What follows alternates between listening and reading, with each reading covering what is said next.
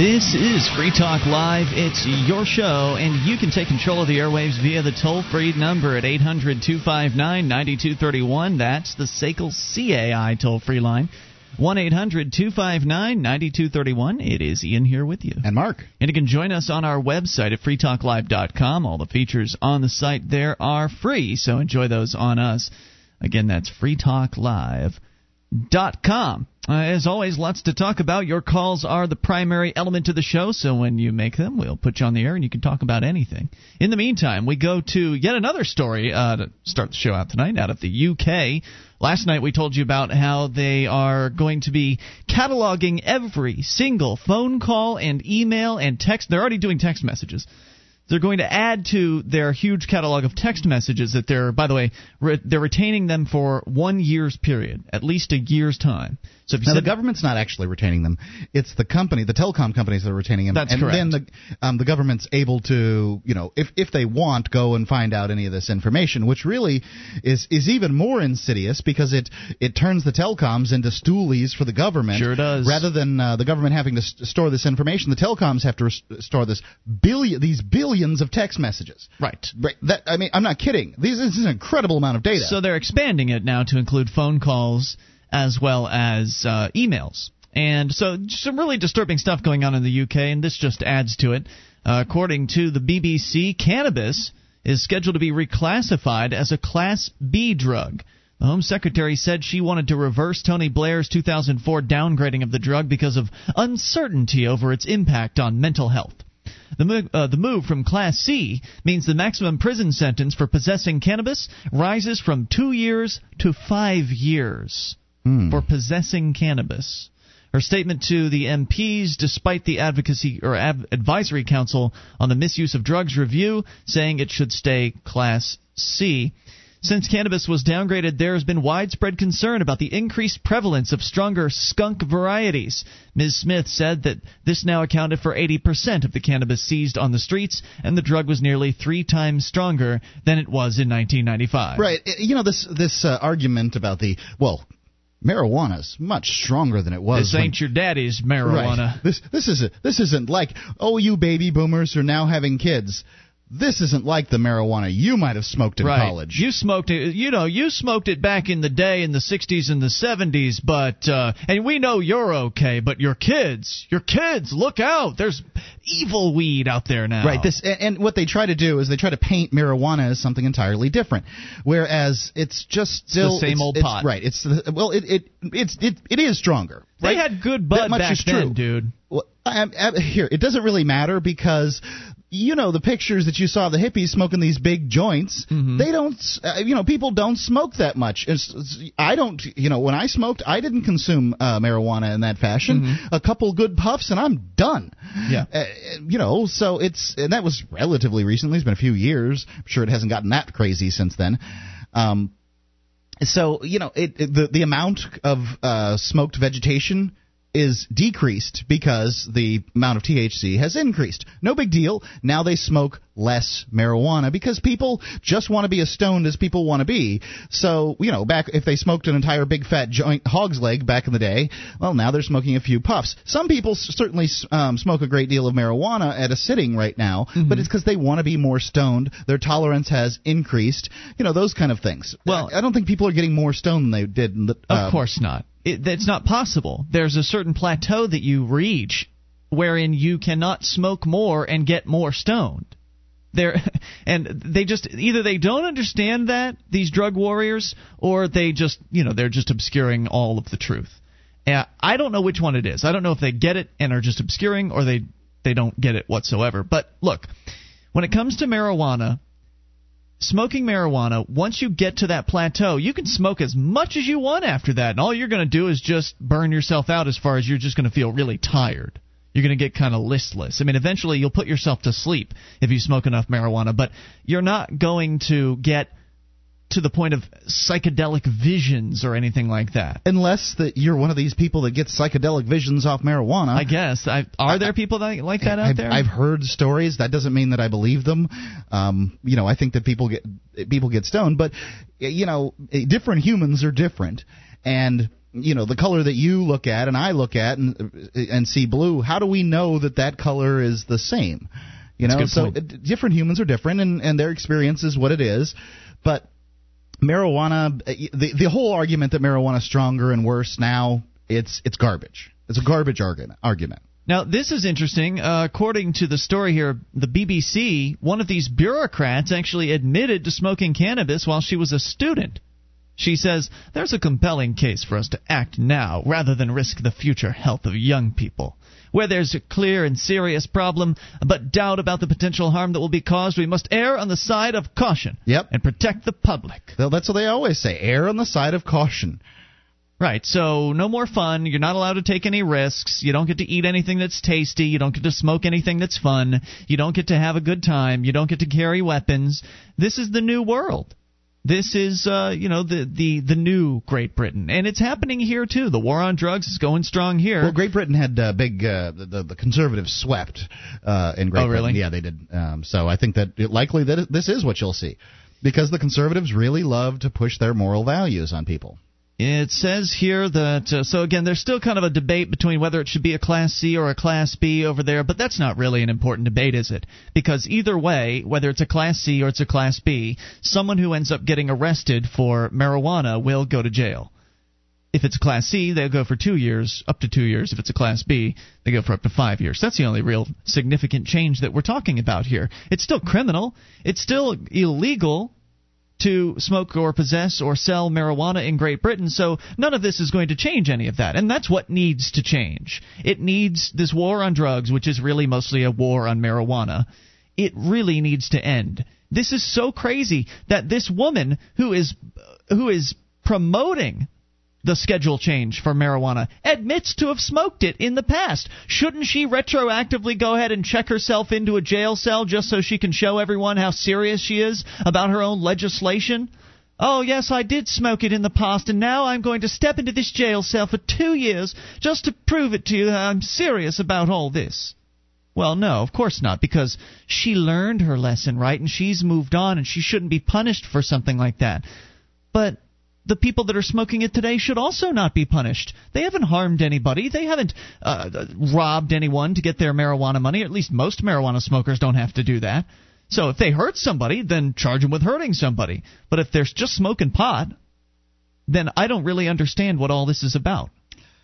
I, I don't either, and you know, I, I believe that we're going to see marijuana legalized at the very least from from a medicinal standpoint, where people. Canada's going back in the other direction. Uh, the Alaskan government is trying to go back in the other direction. The UK going back in the other direction. When I say the other direction, I mean towards more tyranny, towards more yeah. government control. So yeah, there are some positive indicators in that 13 American states have decided to have. Uh, is it 13 or 14? Anyway, over a dozen American states have decided to have a medical marijuana program, and that's good. And certainly the polling numbers are in the favor of marijuana, especially medical marijuana. But even regular uh, smoked marijuana for recreational purposes is relatively popular when you poll Americans, especially when you poll younger Americans. So there are some positive indicators, and I would like to agree with you, Mark. I, I really would. I think we'll probably see it happen here in New Hampshire, and Canada might turn back around and go in the right direction. Who knows? I can't see how California would turn around. And yeah. you're talking a good portion of the United States with California. And, That's true. You know, and they do set trends out there.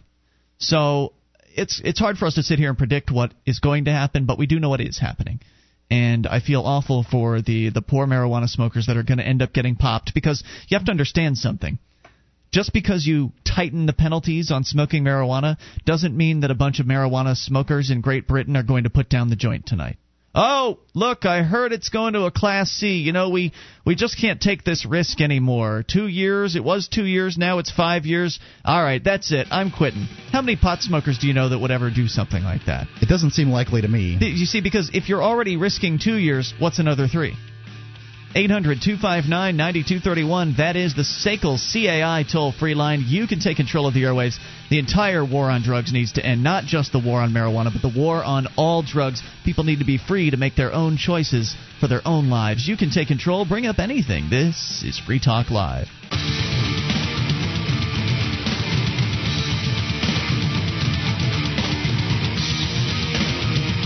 This is Free Talk Live. It's your show, and you bring up whatever you want via the toll free number at 800 259 9231, the SACL CAI toll free line. It's Ian here with you. And Mark. And you can join us online at freetalklive.com. The features on the site are free, so enjoy those on us, including archives. If you've missed a moment of the show, just go and download free right there, front page of the website. Click, and they're yours at freetalklive.com com. 800 259 9231 is the number for you. We go to your phone calls here shortly. Uh, but first, need to tell you about PorcFest. It's happening June 9th through the 15th. That's coming up shortly. The Free State Project's Porcupine Freedom Festival is better known as PorcFest. And at PorcFest, you'll be able to meet hundreds of individuals who, just like you, cherish liberty and are living the goal of liberty in our lifetime. Plus, you can tour New Hampshire on special Free State Project bus tours or on your own. Discover new freedoms, new communities, and new beginnings. Register today at porcfest.com. That's P O R C F E S T dot com as we go to your phone calls. It's Dave in Ohio listening on WAIS. Hello, Dave. I got some good news. What's on your mind tonight? Some good news. Go ahead. The FLDS children are coming home. Really? Yep. That's I- what I read in the paper today. All of the them? judge, yes, a judge ruled it illegal to seize the kids. Right. That You was the news double- yesterday. But just because the judge ruled it doesn't mean the FL, uh, the the CPS has uh, decided they're actually going to you know let them go. Nor did they uh, they only ruled that on some kids. Likely they'll uh, likely what you say is true, but uh, at this point we haven't gotten news to that level. Here's a little bit of news, Dave. According to the AP, this came out an hour ago. State child welfare authorities have agreed to reunite 12 children from a West Texas polygamous sect with their parents until the state Supreme Court rules on their custody case. The spokeswoman for the parents' lawyer says they agreed to allow the parents to live with their children in the San Antonio area under state supervision. So this isn't exactly a warm uh, family reunion. They're going to be living together under the cold, watchful eye of state bureaucrats at this point. And that's not so good news. No, no news either on the rest of the uh, 400 plus children. So presumably they are still in foster care until CPS decides to do something differently. Yes, the judge did make a decision it that looks good. that uh, apparently there's a 10 day window that I, th- I believe started yesterday wherein some other more uh, I guess firm permanent decision needs to be made but still it's kind of up in the air. Maybe it'll Okay. go in the right direction though. Right. Did you know that at one time they thought Joseph Smith, the founder of the Mormon Church, was a polytheist, A which meant he believed in other gods, No, I, I he- didn't know that. but he didn't. Well, it was it was my understanding that uh, you know that, that that Mormonism sort of they had a different theory as to you know God and Satan and and their their their sort of social rankings, um, Jesus and and that kind of thing. Hey, Dave, I got another update for you. Stay tuned. Thank you for the call tonight. All right, we thanks. appreciate it. This one is out of the Salt Lake Tribune, San Angelo, Texas. Three couples whose children were seized were granted a temporary custody. That's what we just told you about.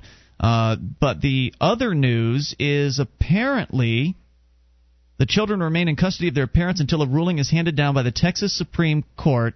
And the reason why it's going to the Texas Supreme Court is because the state of Texas has appealed the ruling. So the ruling that came down yesterday that said that uh, that these kids there's going to have to be a decision made and these kids are probably going to have to go back to their to their parents that the the decision to take them in the first place was wrong. That particular court decision has been appealed, so now it's going to the Supreme Court.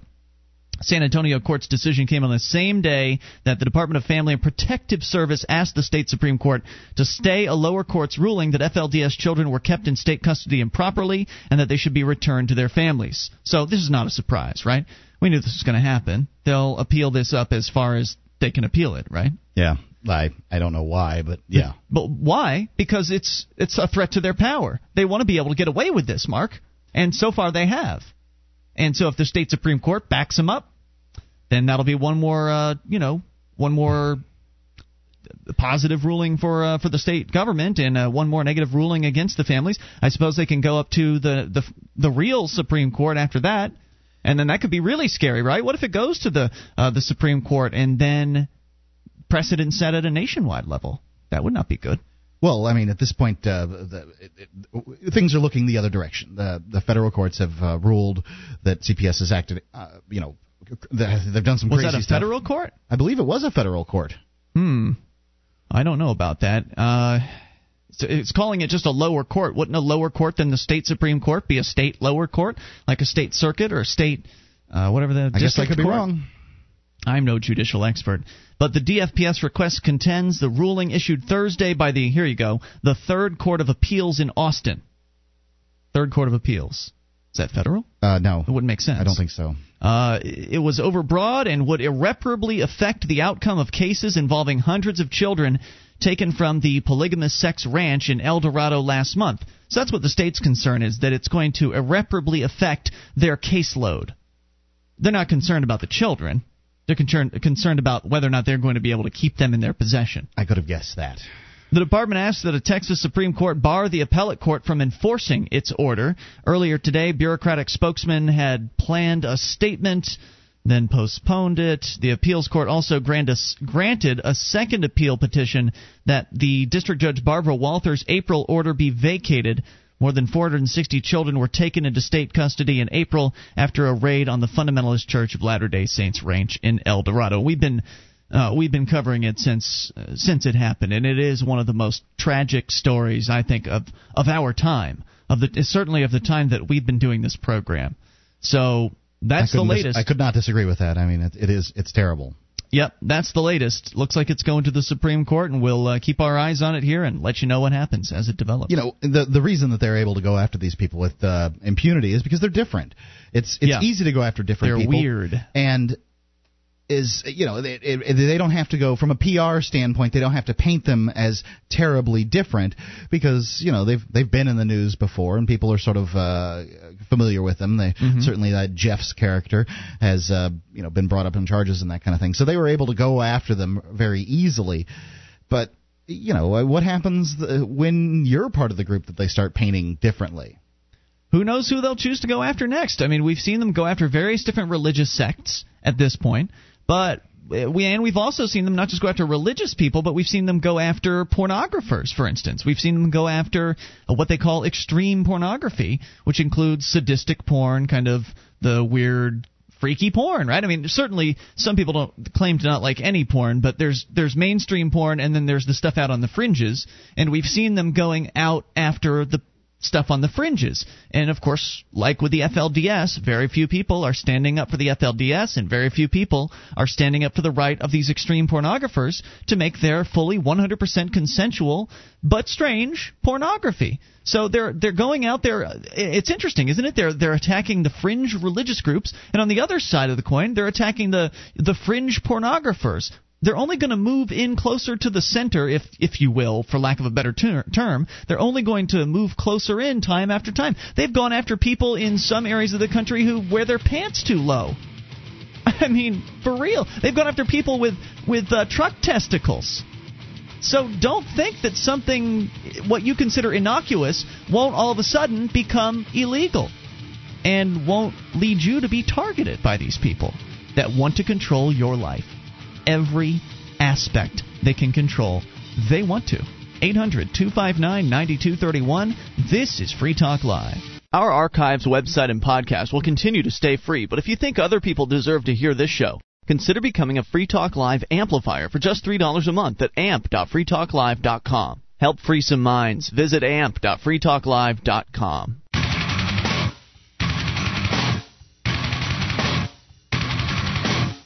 This is Free Talk Live. It's your show. You can take control of the airwaves via the toll free number 800 259 9231, SACL CAI toll free line. It's Ian here with you. and Mark 1 800 259 9231. You can join us online at freetalklive.com. The features on the site are free, including the Shrine of Female Listeners.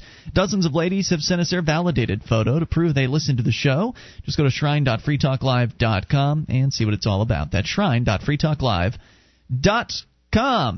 What mischief is the Iron Fist of the State up to lately?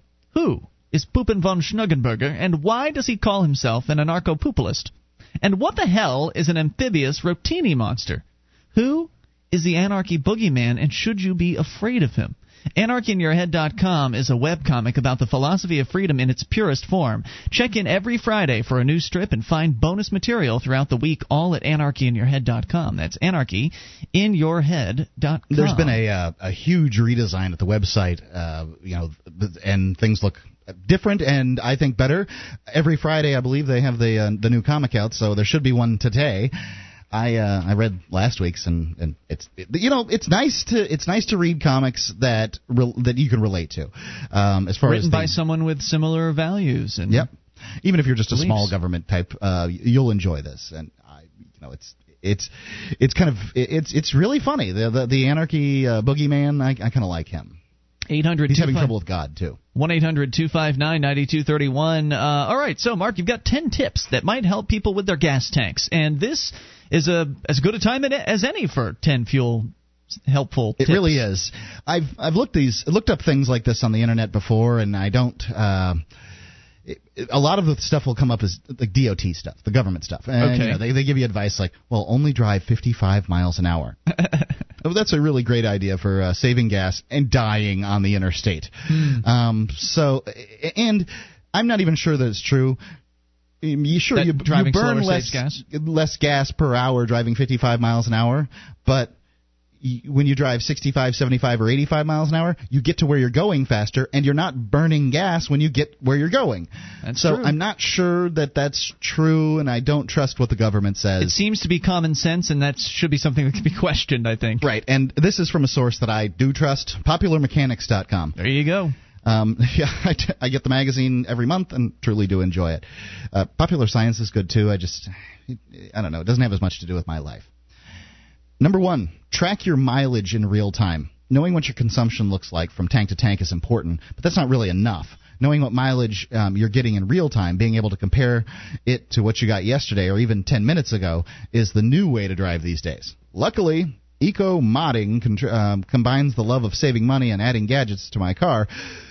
People with cars made after 1995 have it relatively easy. All you need to do is throw some money at a fuel economy computer like uh, ScanGauge, and instantly you're instrumented. For older cars, you may need to uh, get your knuckles dirty by installing a vacuum gauge, which that's not that difficult in most cars, um, which measures how hard the engine is working, or explore the growing. Now, uh, you say it's not that difficult, but I'm the kind of guy who finds an oil change to be a big pain in the butt. likely a vacuum tube is something that you can cut the tube, um, just stick it onto the two ends of the vacuum uh, device, and, and you are done. Wow, okay. Yeah, I, it, it, it could be that easy. It could be harder, and depending on how old the car is. I had a '91 Honda Accord, sweet little uh, uh, coupe that I just loved, and it, it, it did pack everything in there. That- It's all engine when you open that uh, hood up. Whereas I had a '76 Eldorado convertible. And there's enough room for a family of cats to sleep in Yeah. that, uh, under that hood. I mean, Yeah, don't make them like they used to. so it, it really depends on how much room there is and as to how easy it is. Each car would be different. Number two, brake only when you have to. I recently found myself uh, fighting against a 20 mile backup passing through Hartford, Connecticut. The traffic wasn't exactly stop and go, but the pack was constantly speeding up and abruptly slowing down. So I did something a little different. When everyone started taking off, I gave myself 10 or 15 second buffer before hitting the gas and accelerating. By accelerating slowly and leaving space ahead, I could see the brake lights ahead before I expended a significant amount of gasoline, um, coasting right back up to the car in front of me. If I timed it just right, my Honda would meet the car just as it started up again, without using the brakes at all. My gas mileage actually went up over 70 miles per gallon while sitting in traffic. That's a good idea, except when you're in a place like New York City, and if you allow one car length to develop in front of you, someone will sneak into it. Yeah, that, So- that's pretty much true everywhere. But it doesn't really matter if somebody sneaks in ahead of you too as much. I mean, yeah, I, I guess it would. But if people keep instance, jumping yeah. in in front of you, then you won't get anywhere. So if you're if the traffic is backed up, a guy in front of you starts to pull up and you sit and wait 10 seconds, well, 5 seconds later, the guy in the lane next to you has jumped up one spot cuz he thinks, you know, he thinks he's going to just hopscotch his way to where he's going, right? You know how those people are. Sure. And so then, you know, there's another one coming right after him and there's more of them in New York City. So it I just think- depends on where you are, I think. I think that this uh, th- this example that he used is uh, extreme. I think that people need to be conscious of uh, you know stepping on the gas and stepping on the brake more. Sure. and that'll help their gas mileage because uh, you know when you're when you step on the gas to get up to speed quickly. if if you just you know gave yourself a little farther to get up to speed, what difference does it make? You're not going to win the checkered flag at the end of this. I agree with that. all you have to do is get where you're going, and um, the more often you step on your brake, you're just essentially wasting energy by stepping on the brake because, well, you know, that's energy that could could have propelled you forward. Mm-hmm. Anyway, um, always stay alert on the road. There you go. uh, to drive without brakes or coast uh, toward stops effectively, you have to know what's going on around you and be able to anticipate how traffic will play out. That means paying attention to lights in your daily commute. Um, this this is absolutely true. When you think about uh, dr- uh, talking on a cell phone and driving, you're just not going to be able to drive as true. proactively when you're on the, talk, yakking on the phone. I remember there've been a few times where I've just missed an exit on the interstate because I've been yapping, Yeah. and then you got to spend that gas to turn around and go I'm, where you need to go. I'm even more, uh, you know, scatterbrained than most, and so I'll miss exits anyway. I don't have to be on the phone, so being on the phone it makes it even worse. mm-hmm. Um, number four, don't drive like you're on a bike. Okay, don't necessarily go 20 miles, uh, 20 miles per. Don't necessarily go 20 miles per hour. They say 20 miles per gallon here, there, but uh, try to ignore biking. Imagine biking over the same route that you're driving on. When you're headed uphill, it takes a lot more effort to maintain speed than it does going down. So give the car a break and let yourself lose a few miles per hour on the way up. I do this. There's a lot of hills in New Hampshire. Okay. Relax. You'll easily get back up on the other side. Your car burns the most gas when it's forced into high load situations, so try to remember that Ah. um, it makes biking difficult. You know, Um, I notice when I'm going uphill and say I want to pass somebody, which that's almost the only way you can pass in New Hampshire is by going uphill. That's how Right. they, they Because they expand the road out to two lanes, Yeah. at least where we are Right. in New Hampshire. Th- that's my experience. And you you can feel the car go into some sort of overdrive type scenario that's, Right. it's not exactly right. Overdrive is something different. But you can feel it the engine kick in more But yeah, you got to push more. gas in to uh, to get that uh, acceleration. so uh, you and you can as long as your when your engine doesn't kick into that overdrive you're not spinning the gas. And so I, I would agree that uh, you know losing five miles per hour when you're going up a steep hill is a good way to save some money and and you know let let those speed speed demons get past you. I, th- I think uh, I, saw a picture on the internet one time of some little crappy car passing a uh, uh, Diablo Lamborghini Diablo. um, it looked like an English road, but you know, just passing him up. And this is really the case. You can, if you have a super fast sports car, you're not going to be. You know, there there are instances where you can drive it fast and certainly take it out to the track and have a great time with it. But you know, most of the time you're driving the similar speeds to the rest of us. Sure. So you have a super fast sports car that looks great, but really you're only looking great in it. You're not going fast. So anyway, um, make your car your own. Every mains, uh, mainstream passenger car is a compromise built with many different drivers in mind because there are all uh, too few too few vehicles built specifically with gas mileage as the primary el- design element there's a lot of improvement to be had in modifying your existing ride some people will do little things to improve aerodynamics like adding a uh, grill block um, smooth wheel covers or rear wheel skirts. Others will remove alternators, swap engines, or convert their car into all electric. Either way, optimizing the design of your car is one of the most effective ways to improve fuel economy. Really. Uh, here's a, a great idea: take the bike rack or the ski rack or the racks off the top of the car. It improves it improves aerodynamics easily, and you know it, it's it, it's going to get you a little farther. 800 259 9231. More tips coming up on Yeah, how to save money more. on fuel. And if you've got some that we miss here, uh, Popular Mechanics missed, call in and chime in with your addition. 800 259 9231. It's Free Talk Live. This is Free Talk Live. Bring up anything toll free at 800 259 9231, the SACL CAI toll free line. It's Ian here with you. And Mark, 800 259 9231. You can join us on our website at freetalklive.com. The features on the site are free, so enjoy those, including the Shrine of Female Listeners, the archives, the wiki, the updates. We give them all away. Now, if you like the show and you want to help support Free Talk Live, then shop with us at the Free Talk Live store. Just go to store.freetalklive.com, load up your shopping cart with great Free Talk Live branded merchandise like t shirts, hats, hoodies, and more.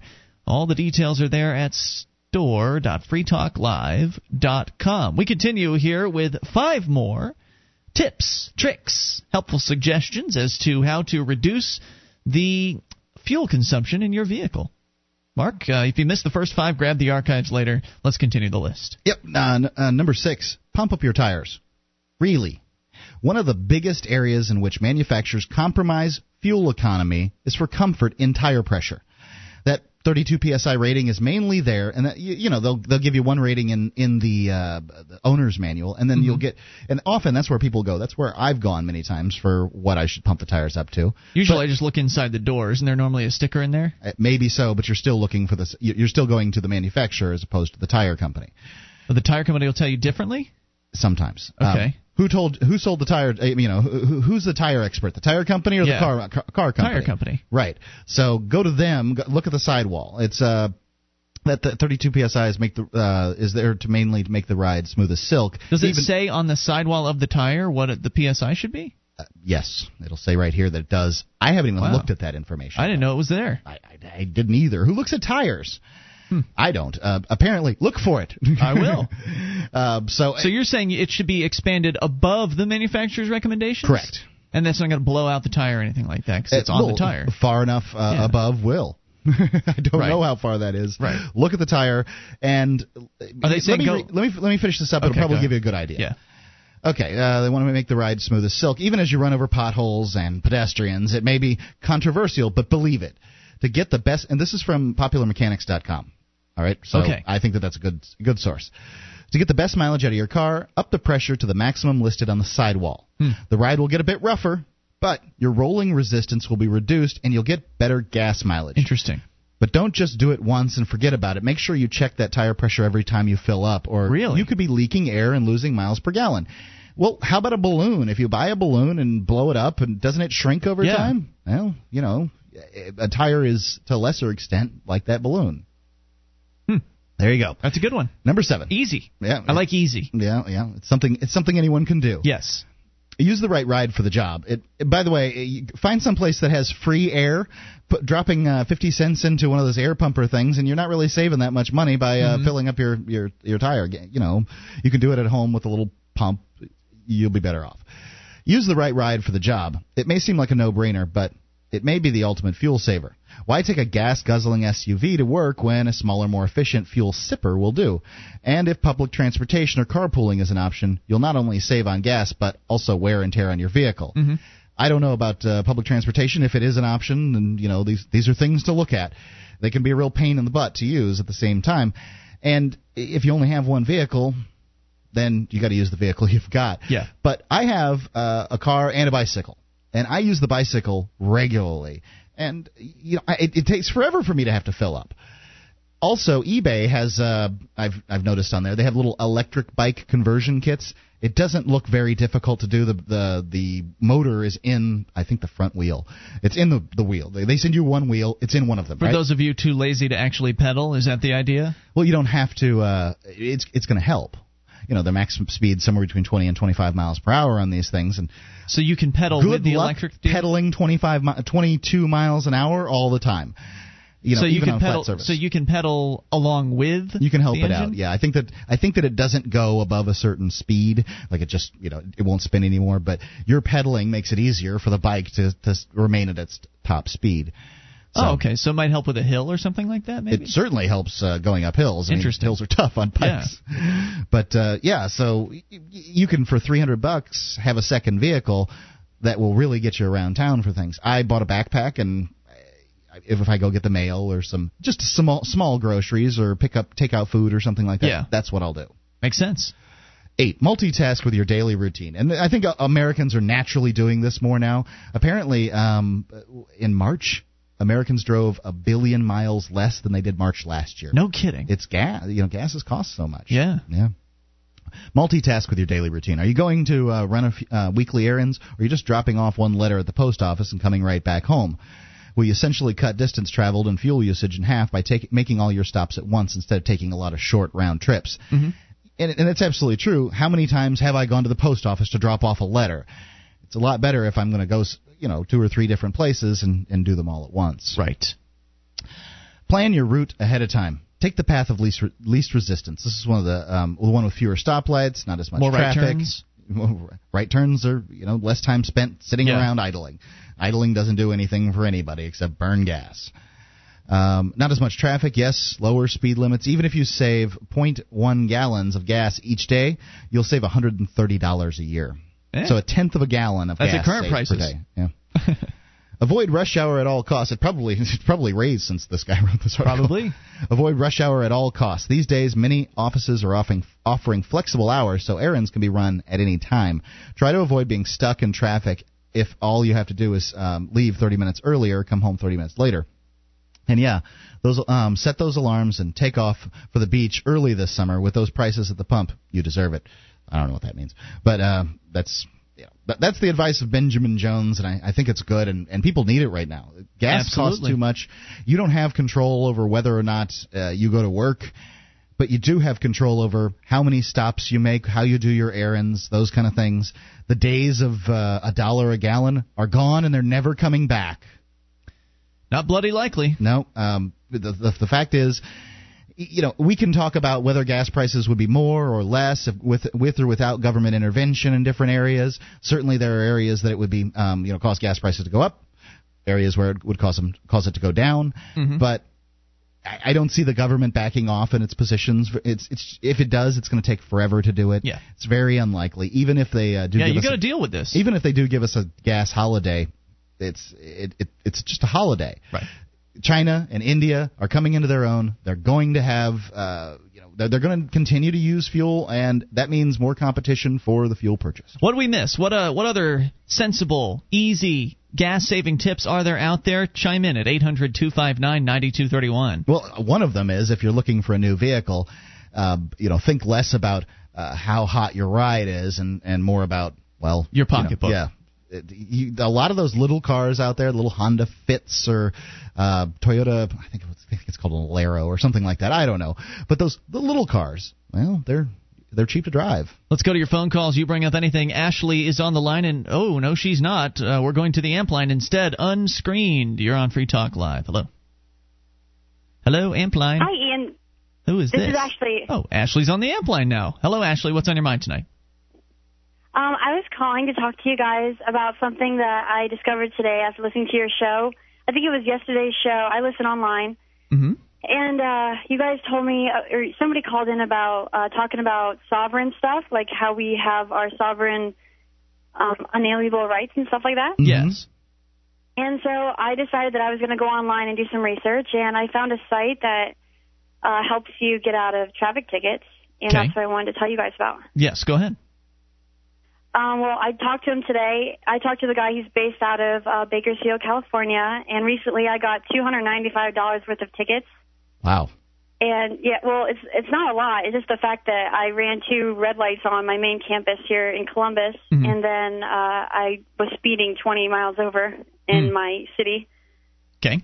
So well, when I learned about how uh, we don't have to, you know, deal with uh, these so-called crimes, I did research and then found this site, and I'm about to send my documentation into the court, and hopefully I'll be able to tell you guys whether this stuff works. Let me see if I'm on the right track here in understanding what's going on. There are some sites Okay. out there. Uh, do you want to go ahead and just mention what the site name is?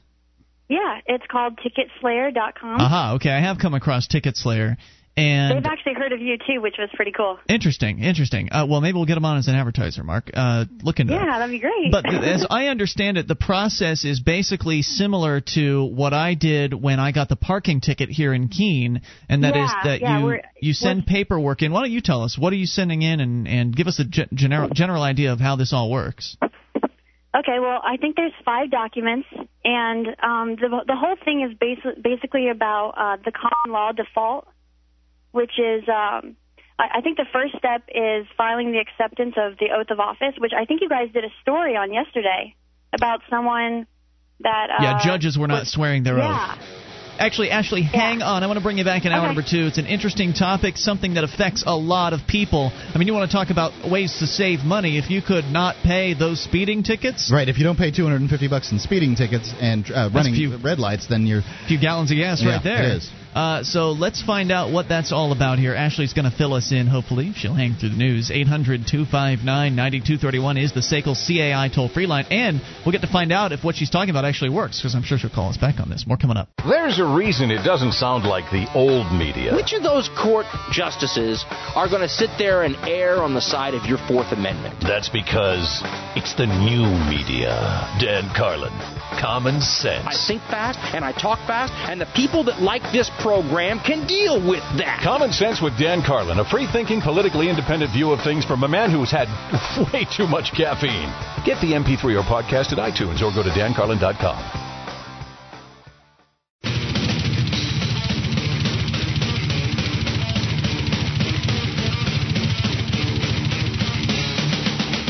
This is Free Talk Live. We're launching into hour number two of the program, and you can take control of the airwaves toll free. 800 259 9231 is the SACL CAI toll free line, and it's Ian here with you. And Mark. 1 800 259 9231. We uh, continue here, and by the way, you should visit our website at freetalklive.com where all the features are free. Continue with your calls, that is. That's what the show's about. Let's go back to Ashley in Ohio on the amp line. Now, Ashley, you were telling us, because we were talking a few moments ago about ways to save money on uh, gasoline. Mm-hmm. You were telling us that uh, one of the things that's going to cost you quite a bit of money here is a ticket or a couple of tickets you were written recently for, what was it, speeding and running red lights or something? Yeah, two running red lights and one speeding. And what was it, almost $300 in uh, fines, citations? Um, each each red light was 95, and then um, the speeding was 105. Okay, so yeah, around 300 bucks. And Yep. you decided that you're going to go through an alternative process that may result in the tickets being thrown out. Is that what happens to them? It's uh, there's a website out there called Ticket Slayer. I am aware of them. I don't know, you know, how legitimate they are. There are people that claim that their process I- works. They claim their process works. In fact, they even claim like a money back guarantee. So we'll we'll find out here because you're going through their process. Uh, and we'll find out if what uh, what their process is actually works. Can you summarize as you as you understand it exactly how this works? Um, well, I guess uh, the- the main thing is the common law default, which is this method, um, and there's five steps to it, five documents, and basically, I guess you know, since we are um, sovereign people, that we aren't you know technically under what's legitimate crimes, and like we're not you know slaves to the government, and so. Um, when we go in there, I'm supposed to send this stuff in early so that the judge in my district can read it. And Mhm. supposedly, um, I guess, you know, like based on the fact that he's supposed to uphold the Constitution, which we all obviously agree in, um, that he's going to have to dismiss it because he can't uphold the part of the Constitution that says that, you know, he can charge me with these crimes when I'm not literally under his jurisdiction as a person that I own myself. So the basic And concept. so let me see if I'm hopefully it fol- works. actually. Let me see if I'm following you here. You're what Okay. you're pointing out is, and we've covered this idea a lot on Right, this program. right. The the idea is that governments do not own you. That Yes. that if governments exist, they were created by people, and governments are really just a concept. It's really just an imaginary uh, idea that a lot of people believe in. And so if you if you believe that the government controls you, well, that's one thing. But if you believe that mm-hmm. you're a sovereign individual, which is what you're claiming to be, a sovereign, which is the sovereign is a king, and the the original idea here in in this country at least was that we were breaking away from the king in the United Kingdom so that all of us could be the kings of our own dominion. Whether that dominion is your uh, just the piece of property that you own, the the house that you live in, or you know if you don't have a house, uh, the other stuff you have like your car or whatever it is Right. that you have Your dominion over. property. Right, it, you are the sovereign of your own life, and so that's basically what and you're we're doing. really far from that in this country now. Oh yeah, we are. But Yes, these, we it, it's steps like this, it's steps like Ashley are taking that I think are so critical, and that we pay very, very close attention to, and and show people like Ashley as much support as we can, even though we're not there in Ohio to help back you up. And I think that you know this particular approach might be even more effective in New Hampshire, where you've got activists Mm-hmm. standing behind you to help you out if the uh, the judge doesn't throw this out. We could Yeah, all come after to court, I, for uh, instance. I go through all my schooling here, I'm I'm trying to become a nurse. Um, I hope to bring myself and my fiance up there to New Hampshire. I know, I know I'll have to deal with the cold and stuff, but I've dealt with worse, worse weather, so it'll be really awesome. have you, pretty have you signed up for the Free State Project? no, I have not. Well, get up and s- if if you're intending to go, you said you hope. Mm-hmm. So if you're intending to go, then uh, you know it's a statement of intent. Sign up. Yeah, we need, we change need the mind- extra Okay. two people. Right. If you change your mind, no big Yeah. deal. But yeah, get both signatures on Oh, there. Anyway, so back to what I was saying. The idea Okay. is that since people created government, you can, anytime you want to, opt out of the government system and become that sovereign individual again. Because the way the government system works, as I understand it, is that they presume that you're under their so called jurisdiction. Because in the, Right. the world of legal land, if you don't say anything, that equates, you know, if they if they make a claim like we own you and you don't say anything, then that means that by default They their, own you. Their claim is correct. Yep. So this is mm-hmm. essentially you saying no, you don't own me. I never agreed to your rules. I never agreed to this, though of course you do have a driver's license probably, so that might be a, another yeah, but issue. I, I talked to this guy all about that, and I'm so excited about all the steps that it would take to actually turn that in, and that you can actually drive around without a license and and go through all these steps again, just to prove, you know, you guys can't do anything about it. so so he's I'm he, hoping I can do. so he can help you actually uh, reject your license or or I guess send Yeah, the license back into the state. Is that the idea? Yeah, I guess he's an actual lawyer himself. He's done like 3,500 cases so far across the United States. One of the good guys, huh? Yeah, which is really great talking to him too because he heard about you guys and um he liked your show. He's not like an amplifier or anything like myself, but uh, I talked all about you guys today to him, and I mean he's just like he's you know he's one of your guys' people up there in New Hampshire where you know he really cares about liberty, and it's so great to really talk to people like that. He's in New and Hampshire. this is my first time calling into you guys, He's New Hampshire which based, is awesome. Ashley. Um, no, no. Okay. So, so it's pretty cool.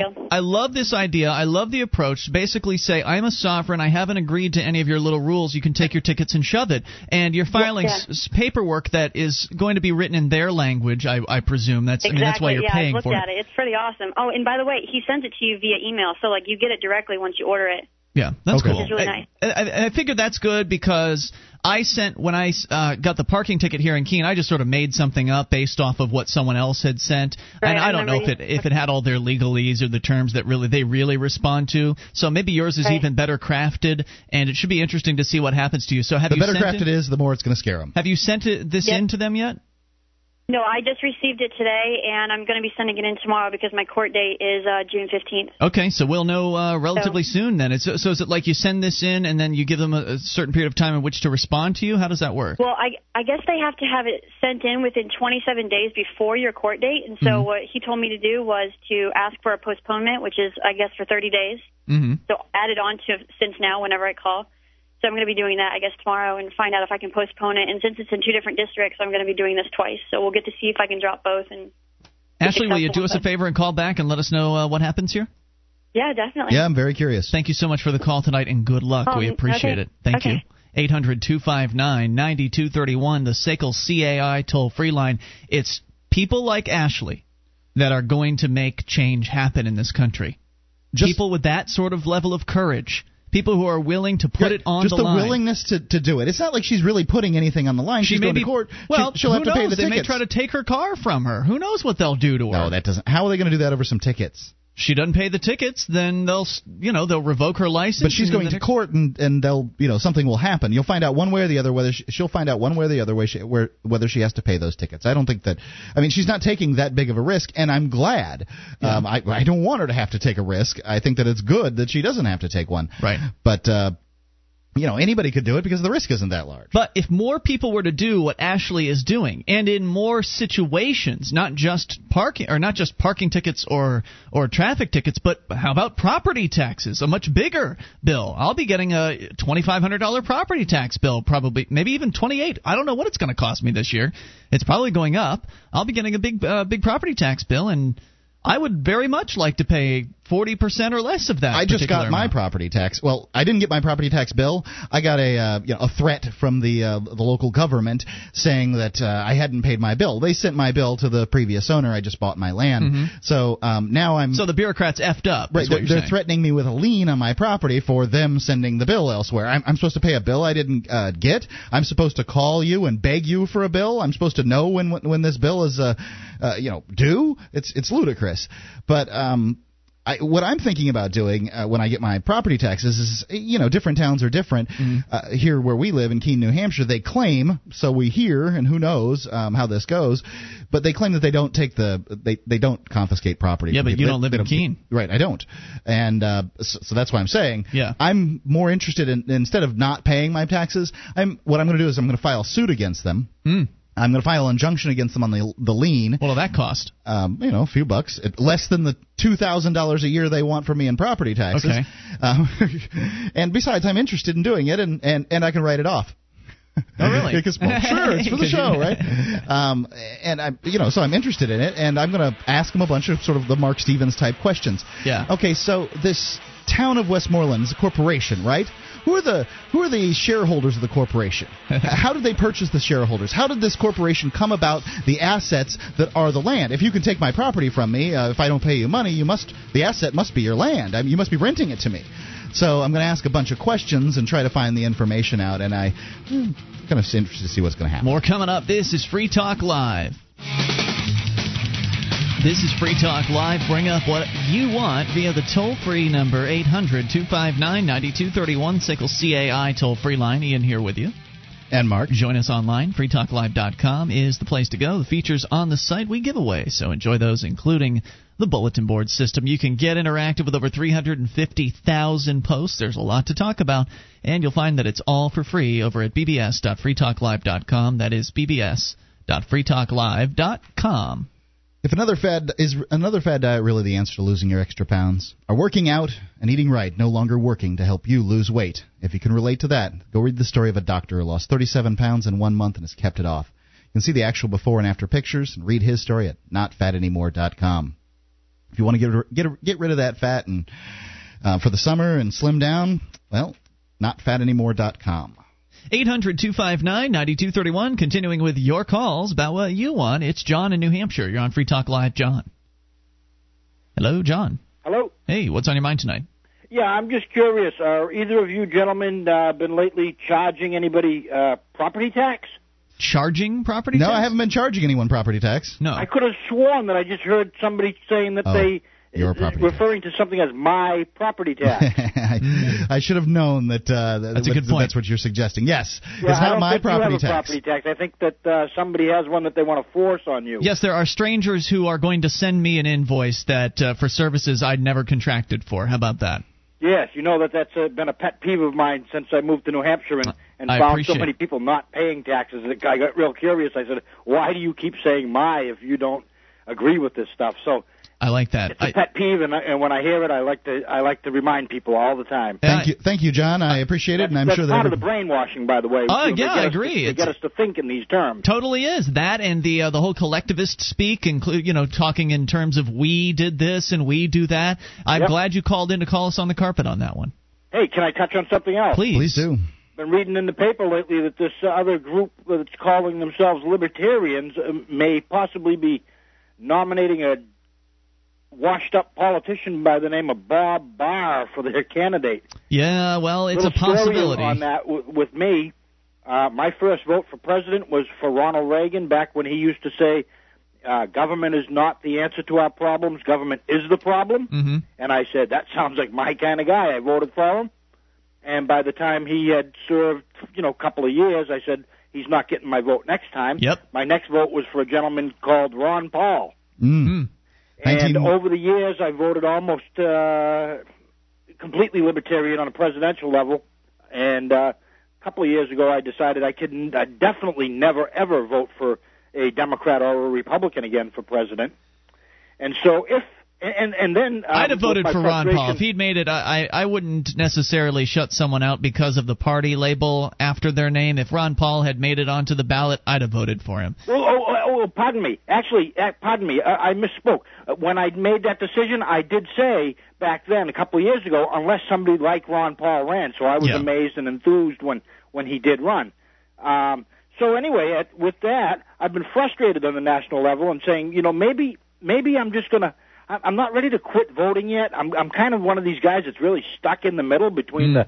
the, the the you know political action Yeah. and the civil uh the the free market kind I'm of stuff. I'm ready really to stuck mostly quit middle. voting. I'm I'm kind of where you are, maybe just a little bit further towards the the market based activism. Like I'm willing to go and vote for Mary Ruwart, who is one of my favorite libertarian authors. She happens to be running for the libertarian presidential candidacy, and so if she gets the nomination, certainly I will go and vote for her. But you know, if if it's not someone who is absolutely outstanding like that, I really am going to have a tough time motivating myself. Well, on a national level, that's one thing. When, when you talk about your vote for uh, the president of the United States, you might as well vote for Mickey Mouse because what it's never going to be separated by one vote. So you know from from that level. But when you're talking about local politics, where it's sometimes a dozens of votes separate uh, the winners and losers. Sometimes a dozen separate. It, it makes more sense to go and, and and and pay attention. I think you know on a national level, likely I'll vote for the Libertarian that's coming up. I you know, I Well- hate them all, but uh, oh, the the top three at least, I should say. If I could finish just by saying where Yes, where I'm standing uh, with this right now, I'm I'm so frustrated with the national level. I'm starting to think that secession is the answer. Of course. And I'm thinking maybe when I go in and vote, I will never vote for anything above governor, Congress, or senator, or, or president. I'm not interested. I I don't want to talk about Washington. And Well- if and if the uh, Libertarian Party nominates this guy Bob Bob Barr. I will thank them for making it very easy not to vote at Yep. that level. Absolutely. Because if there was a solid libertarian, uh, I would certainly be tempted. Yeah, they, that guy's they a vote joke. For somebody like this guy, or or the other Democrat, the other washed-up Yeah, politician. Uh, they're not principled at all. Uh, and if the if the Libertarian Party has come to that, they've taken away my temptation to vote. We'll see, man. It's all. been, you know, there, there's there's a lot of controversy out there on this, and the Libertarian Party is having its nomination procedures going on right now. It's, I guess, the convention is happening as we speak. So we'll know by the end of this weekend who the uh, the nominee is has been. There have been some bad candidates up there before, and they've gone down in flames uh, to the more principled candidates. So it's certainly possible they'll stick with their tradition and maybe nominate someone like a Mary Ruwart or a Steve Kubby. And if, in which case that'll be good news. But I'm with you, John, on this one. I, I feel the exact same way. Thank you for the call tonight, sir. We appreciate it. Thanks, guys. Have a Yep. great weekend. Yes, sir. sir. 800 259 9231. You know, Mark, like I say, I, I'm sort of in the middle. I understand where the where the non-voters are coming from, and I understand where the politicos are coming from, and I feel like I, I still have to reject the claim of the non voters that voting is consent. I reject that claim because at no point did I consent. They, they say that if you vote, then that means that you consent to be ruled by whoever wins the contest. I don't think that's true. And no, I don't think that's And true. I- I- it was never explicit. Never. Many times they'll suggest that voting is violence against your neighbor, and I say it's not. I say that the system's in place and it's self-defense against the violence that is the system. So I I understand where they're coming from when they say, uh, you know, people have said, I'm not convinced that uh, voting has any has any effect, and okay. Uh, no doubt. I, you know, there's there's so many people out there voting, and then none of them have a right to tell me how to live my life. But they're they're doing it, and they're passing all kinds of onerous laws that have nothing to do with me hurting anyone else. Some people may go into the voters' booth thinking that sure it'd be great if this candidate won so he could control others. Some people may think those things, uh, but I don't. Uh, those aren't the reasons that I would go and, and cast a vote. I would do it for the for the self defense reason you gave, not because I'm going to obey the state, but because I know others will. And if the state is demanding less of those people, then I can only see that as a good thing. I would never want to impose my vision on those people. And so I don't vote for. If I'm voting for a politician, if I'm voting for a candidate, it's not to endorse that particular candidate or that candidate's policies or anything like that It's mostly because I believe that candidate's going to do the most to shrink the size of government. or at the very least do the least damage. Uh, so I don't even like to look in that direction. The least damage, because then you're deciding what's more damaging than others. Um, is John McCain more damaging than Hillary? Well, John McCain's, uh, you know, more of a libertarian if you look at the RLC's, uh, you know, list than Hillary or Obama are. Um, absolutely, That's true. But It would have to Hillary and. Obama are likely to, um, you know, they're, they're li- more likely to end the war than John McCain is. I'm not saying that they're going to end still it. not saying they're much, more but yes, likely. But I see where you're coming from. Likely fewer Arabs are going to die in a senseless, unconstitutional war True. if Hillary or Obama get Right. in than McCain. So then you're, you know, I don't know. What, what, what, help Yeah. me choose between these three giant crap sandwiches. I feel like I need to take, you know, pick some sort of arbitrary number and decide, well, you know, if they're 75% or more libertarian, then I would then I would vote for them. You know, they'd have to be qualified in order to receive a vote. But man, I still I understand where those non-voters are coming from and it seems like every day I get closer to being one. More coming up. Would you like to help others find Free Talk Live? You can help us advertise, market and promote the show at amp.freetalklive.com. Consider becoming a Free Talk Live amplifier now for $3 a month and get some cool bonuses at amp.freetalklive.com.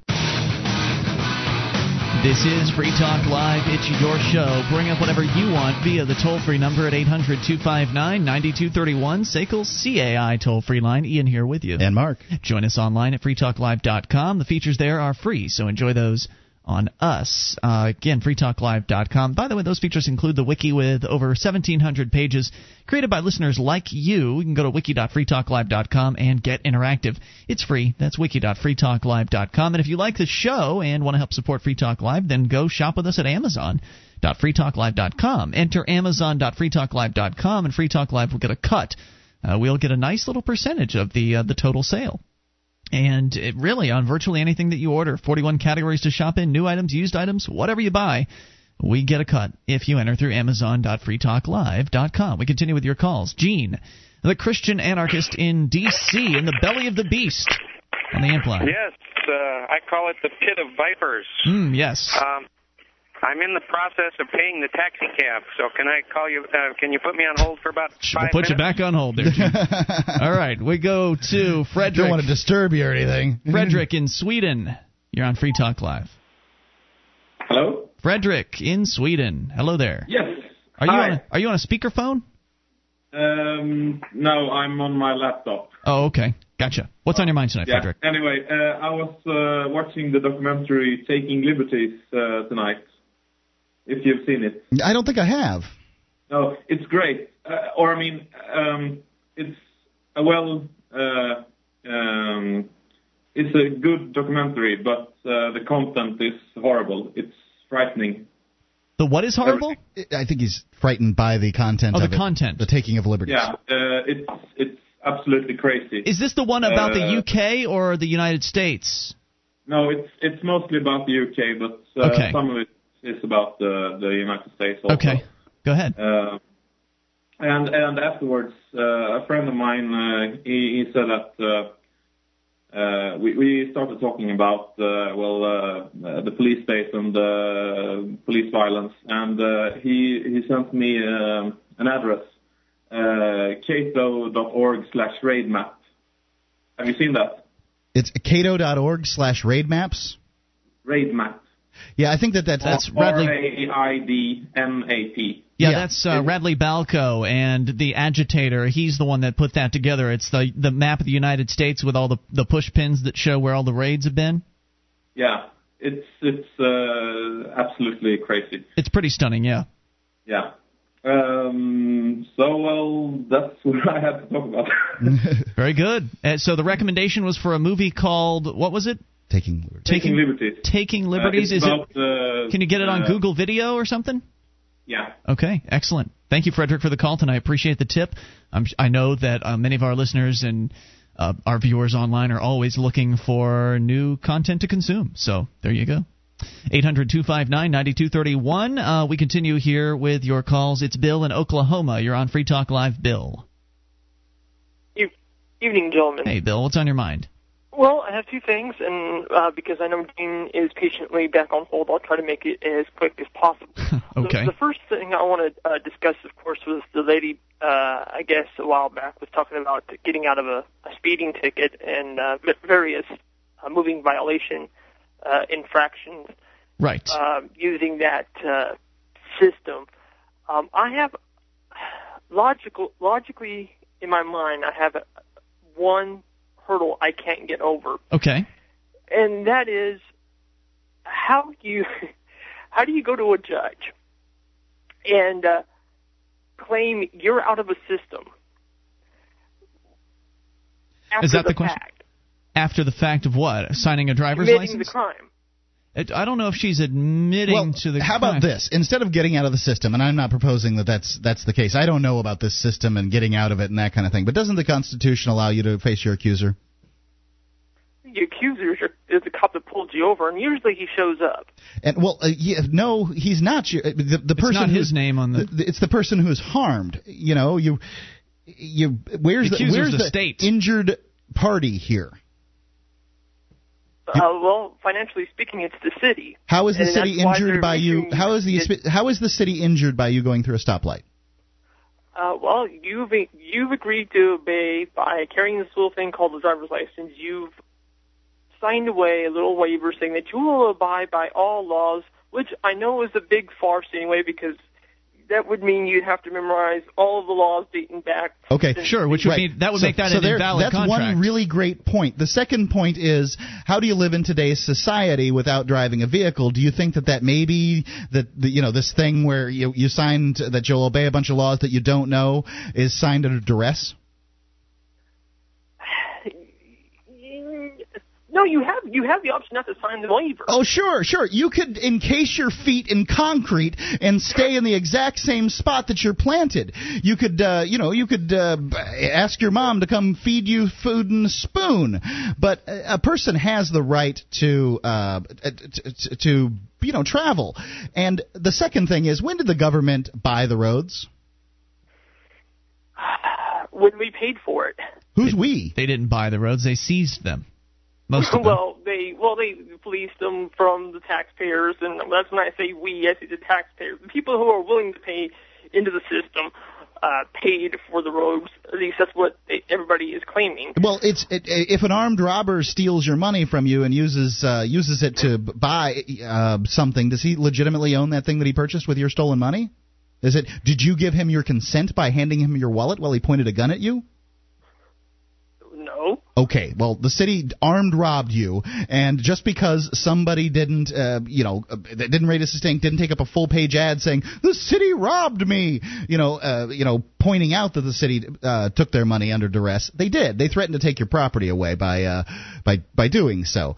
You know, uh, just because an armed robber doesn't shoot you in your frickin' head doesn't mean that you weren't robbed, and just because the city doesn't come and take your house away doesn't mean you weren't robbed. The very threat that they use is robbery. They use coercion. The city doesn't own the roads because most of the roads, at least um, you know, in some places, most of the roads were there already, and they paved over them and, and that kind of thing. I don't think the city has the right to tell you these, um, you know, these sorts of things. There's there's all kinds of problems with the government paradigm in legitimacy. I, I see the point. I Any do other see thoughts? the point. Um, the, the second thought that I had uh, is really alarms me as far as where we're going in society, as far as the government taking over things that they really don't have any business in, which is pretty much everything, but in specific terms, uh, the internet. Uh, make the long story short, there was a blog posting uh, about a young lady that uh, uh, was doing some microblogging, whatever, and What the hell is microblogging? Microblogging is uh, instead of talking about things you've done in the past, uh, days past, uh, you have the option on on certain on certain sites, and the one that uh, was brought up was called Twitter. Uh, you can blog about what you're doing right at a specific moment. That- That's Like, riveting. You can, get, you can get on the site and say, "Well, right now I am co-hosting Free Talk Live," and and post it up for the world to see. Okay. Well, uh, this lady had been a patron of this particular website for a good while and was being harassed uh, by another patron of the service. And when she brought it to the attention of the, the owners of the site, uh, pointing out, of course, that, that this person in question was violating their terms of service that they laid out, Mm-hmm. um, they came back with, well, we are not going to take action because we are afraid that they, the person that they would take action on, would sue them. Hmm. And I found that really disturbing that, you know, now we've gotten to the point now where the government's gotten so far in, you know, their, the claws are reaching so far into the, the, the, the uh, what's going on in the internet that people are afraid to do anything because fear of being they're afraid sued. that they will get sued. Well, I think that that's more a failing in our uh, judicial system in the sense that uh, It's not know, loser pays. Yeah, loser pays would really solve that problem because if the guy did bring suit and uh, a jury of our peers laughed him out, d- decided, "Why you violated the terms of service, you jackball, get out of here," and pay for the Twitter's uh, you know uh, legal uh, fees and and you could pay your own. Right. get out of here. People would bring a whole lot less lawsuits if they had to pay if they failed. Thanks for the call, Bill. More coming up. You take control. We'll try Gene again and take your calls about anything. This is your show. It is Free Talk Live. This is Free Talk Live. It's your show. Bring up whatever you want via the toll free number at 800 259 9231. That's the SACL CAI toll free line. It's Ian here with you. And Mark. 1 800 259 9231. Join us online at freetalklive.com. The features on the site are free, so enjoy those.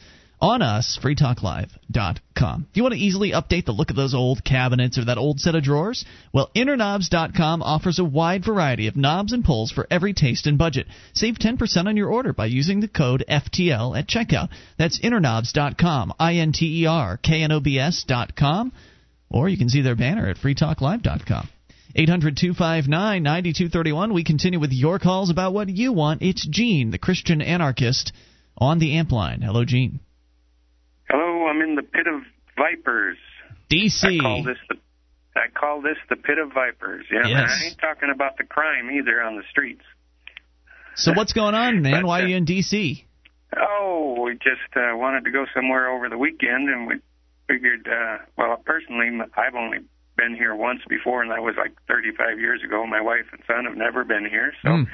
we figured we'd stop and see what all the hubbub is about here, and uh, probably going to go uh, spend one day at the Air and Space Museum, and the next day just monument hopping, and then we head home. Well, I'll But, tell you, uh, ev- everything at the Smithsonian is awesome. Um, so you know whether it's just the Air and Space Museum or whether you go to the, I think there's seven Smithsonians, um, right there in D.C. Plus the there's the the zoo. It's you know, D.C. is a great town. Unfortunately, it's uh, financed largely by uh, stolen money. But I don't like it. Everywhere since you they- walk, there's a damn government building. Well, Ian, the only thing you've It's the done there. I'm sorry. Go ahead, Gene. It's the finest museums the, the stolen money can buy. A- absolutely true. So why'd you call tonight, Gene? Well, I just wanted to say hi from D.C. and uh, um, just uh, let you know that that I'm in here. So if a, a nuke goes off this weekend, you'll know that I'm gone. All right, man. I hope you make it out in one piece. Thanks for the call and uh, good luck. 800 259 9231. We go to Tom in Florida. You're on Free Talk Live. Hello, Tom. Hello. Hey, Tom. What's on your mind? Uh, yeah, Jesus, I, I'd love to hear you guys talk. I can't even think of all the different things I'd like to talk about. Well, we're here Uh, six nights a week, so think of something. You can always call back. Yeah, yeah. Um, hey, uh, I wanted to talk about. Um, uh, you talk about you know what government and licensing and whatnot, and like, I always, um, you know, when you when you build a house, I live in Fort Lauderdale, and you know you have to get permits to Oh, yeah. put additions on your house and permits to build your house and whatnot. You know, if you start thinking about it just on a common sense basis, the guy comes and they show up and you're you're required to do this, required to do that, and you got to pay all these fees. And they come and they say you got to put your roof on this way and do your plumbing this way. But you know, if you say to them, "Oh, this is great," you know, we must have some kind of a, a contract here because you're you're providing me supposedly a service, I'm giving you a fee. Now, when this plumbing goes bad, can I call you? You know, the city. They'll look at you and say, "Absolutely not." No. Say, well, my, my, my roof blows off in a hurricane. Now I put the proper clips on. I did the trusses right. Now when it blows off, now since we got some kind of a deal going here, when that roof flies off, I call you, right? And they go, no, no, no, we have nothing to do with it. Hmm. You start scratching your head and you go, this must be nothing more than a stick up because I'm handing you money. You're telling me I got to do all this stuff. If I don't comply, you'll start heaping liens on my house, ultimately losing the loss, that'd Well- be the loss of my property. It's not even just a stick up.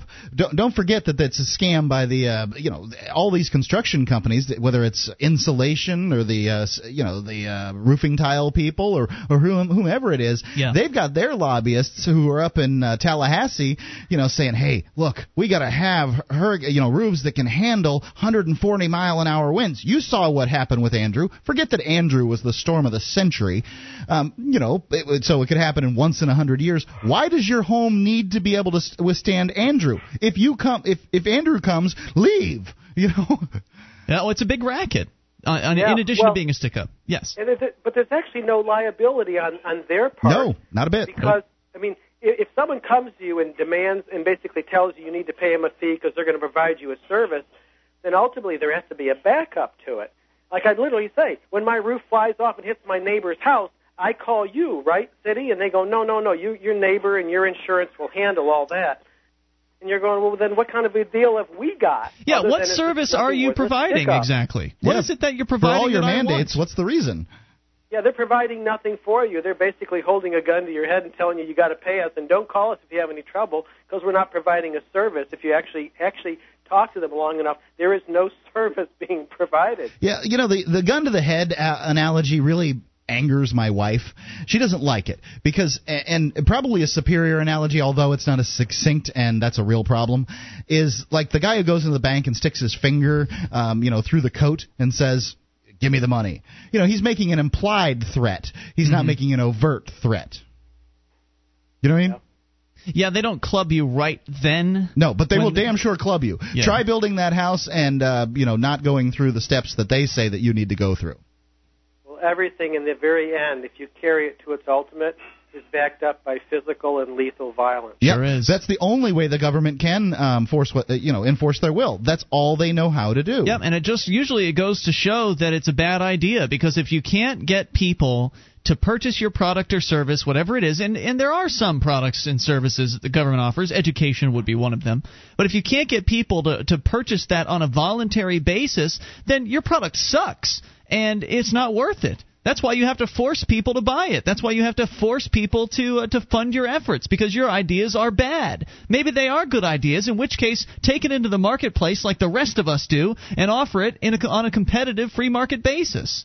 Yeah. Well, that's what they say. Government is nothing more than men and women forcing you to do business with them at the point of a gun. Yep, and that's, that's all, all they are. That's all it's ever been, and that's all it ever will be. Whether it's a small group of people pointing pointing guns at you or threatening you, or a very large group of people, whether that group of people lives down the street, whether they live across the state, or whether they live 2,000 miles away, it's all the same, isn't it? Yep. Can I, can I mention something else? Sure. sure. There's a guy in Canada that I found on the internet, and he's got a website called thinkfree.ca. .ca. Robert you know Menard. What I'm talking about? Yeah, Robert Menard. We've had him on the show. We've you, oh, you him. did? Okay, then you know what I'm talking about. That guy's phenomenal. Yeah, he's awesome. Uh, you, you, can uh, actually uh, hear, listen to the interview if you go to uh, what is it? Guests? Guests.freetalklive.com. You have to look for his picture. They're in alphabetical order, so you can actually hear our interview with him. And of course, have you seen any of his videos yet? Yes, the um, what's it called? The uh, Magnificent Deception. And then there's also Bursting Bubbles of Government Deception, which yeah. both are very interesting, very intriguing, certainly mind opening. Uh, I, I love them. I thought they were just fantastic, and they're available free through his website at thinkfree.ca. And I think that, thinkfree.ca rather. And I think they just launched a new forum over there too. So lots of uh, discussion of these types of things. The uh, the whole opting out of the system, uh, sovereign individuals living as a free man instead of a, uh, a government serf. Yeah, free stuff. man upon the land. I think the most phenomenal thing when I watched him because he's, he's quite good at his delivery because he's a stand-up comedian mm-hmm. as well as I guess a, a mason. I mean a bricklayer. Uh, you know, mm-hmm. um, interesting character. Um, he, he makes it. He says that whenever they bring him up on the police computers and the squad cars, it says Mr. Menard is a free man upon the land, not subject to any statutes or acts without the express written commission uh, permission from the Attorney General of Canada. You ever see that? Yeah, I, I don't know. It sounds it sounds ludicrous to me, but I, I'm interested in. I I'm, I wish him all the best. And He's all that still out stuff. there tooling around doing his stuff. They, ha- well, I mean, he he uses notary publics and he puts everybody on notice. Right, he sends uh, paperwork to the government basically stating his position and noticing them that he is no longer part of their society and Yeah. he's instead part of the Society of Freemen, a uh, free and voluntary society as opposed to the coercive society that most people are a part of. And there's a lot of, you know, legal mumbo jumbo to go along with that. He writes it in, in the legal terminology that they can understand. And it's it's really interesting and most of his stuff what I really love about Robert Menard and the reason I brought him on the show was because he does give away most of his stuff. Uh, you know, a lot of these. At least you don't take a risk. Right. A lot of these websites out there that you'll come across that uh, consider themselves part of the Patriot community, so called.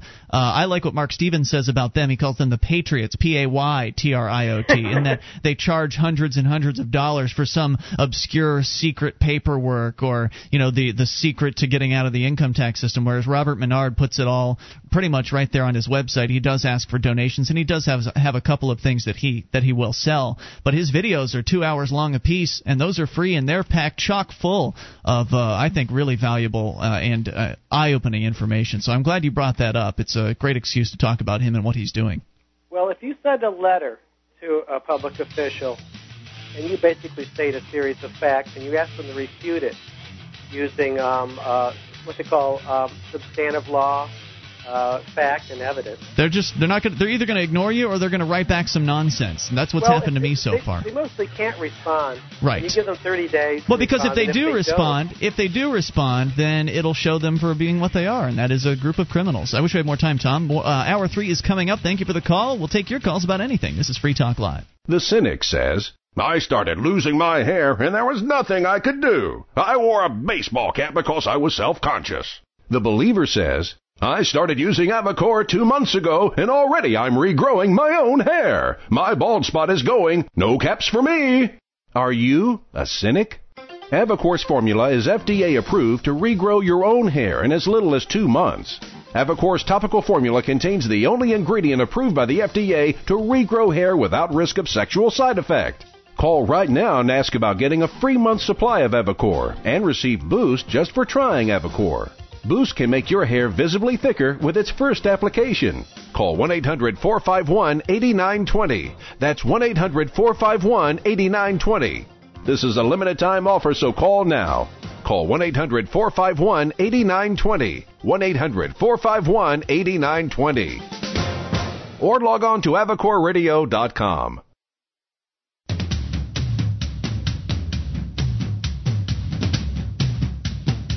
This is Free Talk Live. We are launching into hour number three of the show. You bring up whatever's on your mind via the toll free number at 800 259 9231. That's the SACL CAI toll free line. It's Ian here with you. And Mark. And you can join us on our website at freetalklive.com.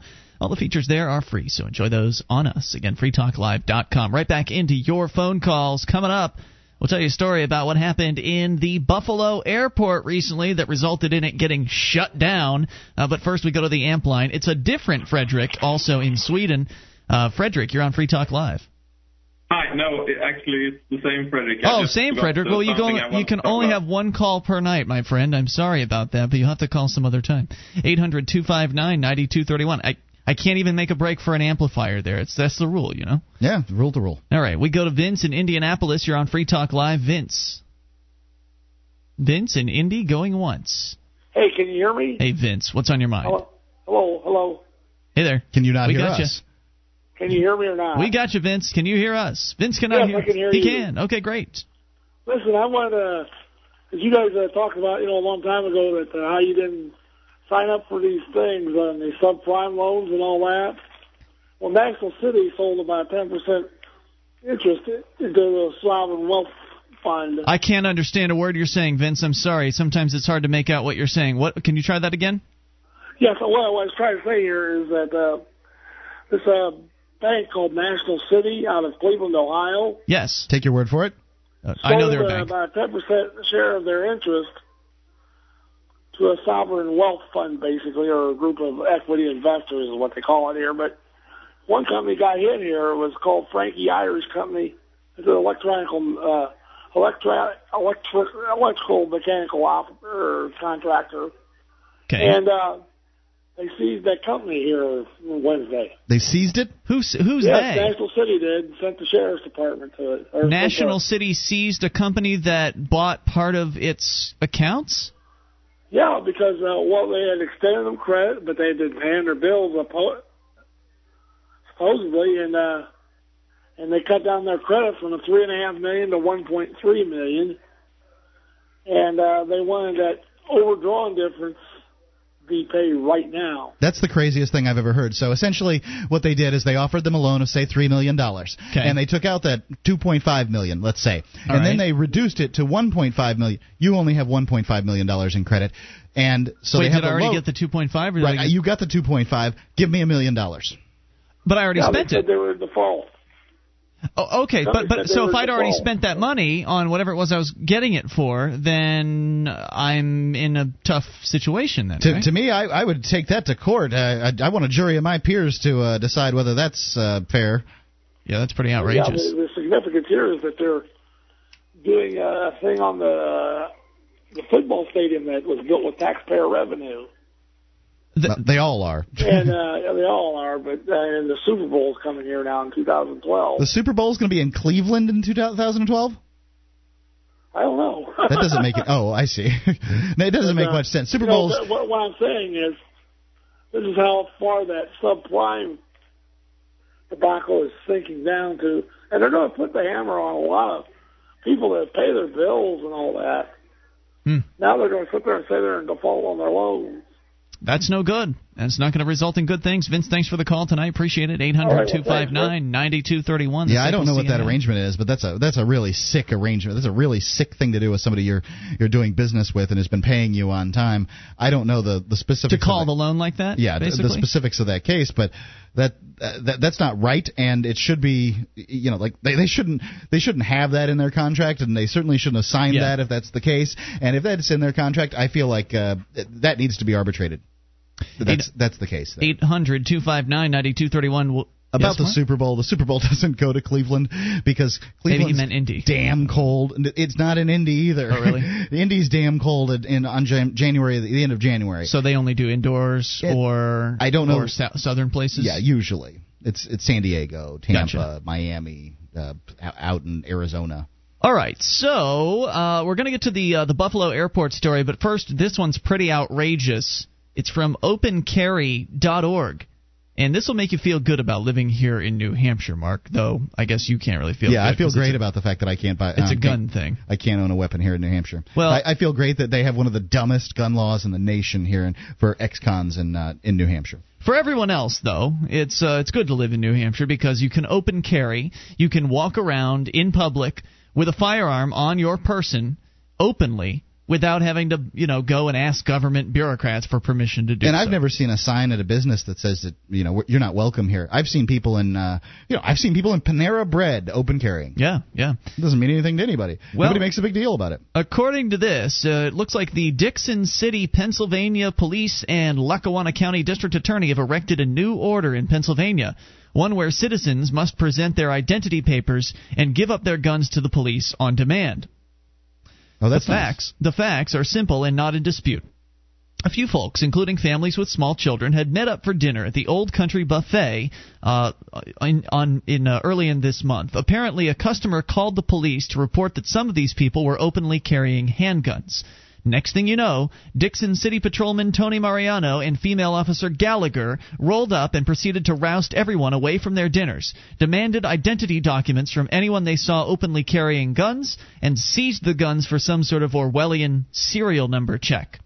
When Luzerne County resident Rich Banks and his wife Judy went over to the police and asked them what was going on, the police threatened to arrest Judy unless she turned off her camcorder, and then unlawfully arrested Rich when he declined to show identification. I love how the cops, you know, they're just scared to death of cameras. Hey, wait, what do you got to hide, officer? Hmm. Really? I mean, that, that's what they ask us about uh, any CC cameras Right. and, um, you know, searches of our vehicles and, and all kinds of intrusions from the state. Look, officer, if you're not doing something wrong, if you're not doing something illegal, if you're not doing something immoral, then you shouldn't have a problem with being video recorded. On the job, on the record, Rich was then searched and placed in cuffs in a squad car. His six year old son was understandably upset and crying, and several of the women in the party became nearly hysterical.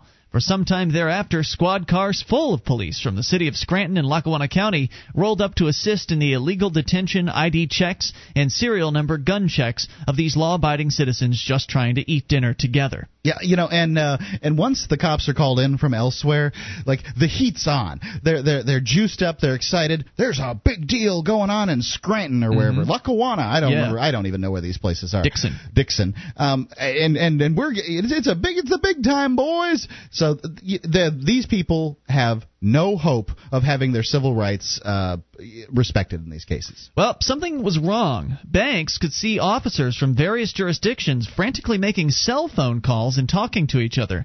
After a while, Officer Gallagher, the mean-spirited officer in charge, who told Rich's wife that she didn't want to be that she didn't want to be filmed because she might want to go back undercover to uh, back to undercover work someday, came well, over to Well, then stop doing this. Uh, you know what's be filmed? You don't have that Yeah. right, lady. Yeah. Look, you're you're here on private property, and uh, you, you know you don't have that right.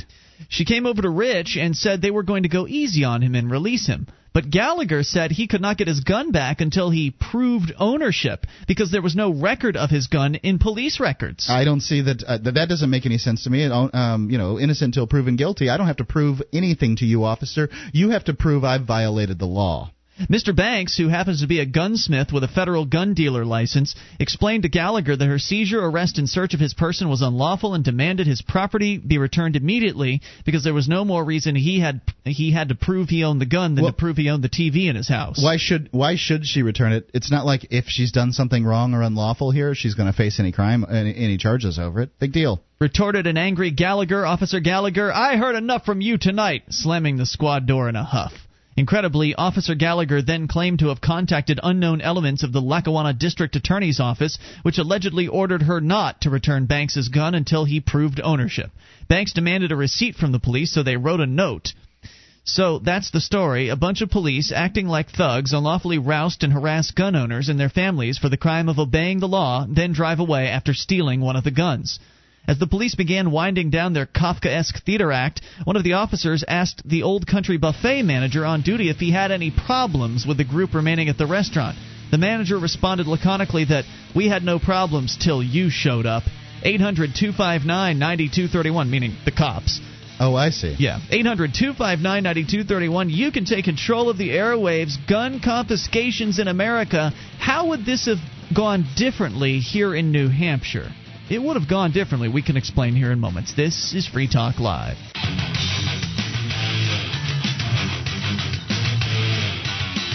This is Free Talk Live. You bring up whatever you want toll free. 800 259 9231 is the SACL CAI toll free line. It is Ian here with you.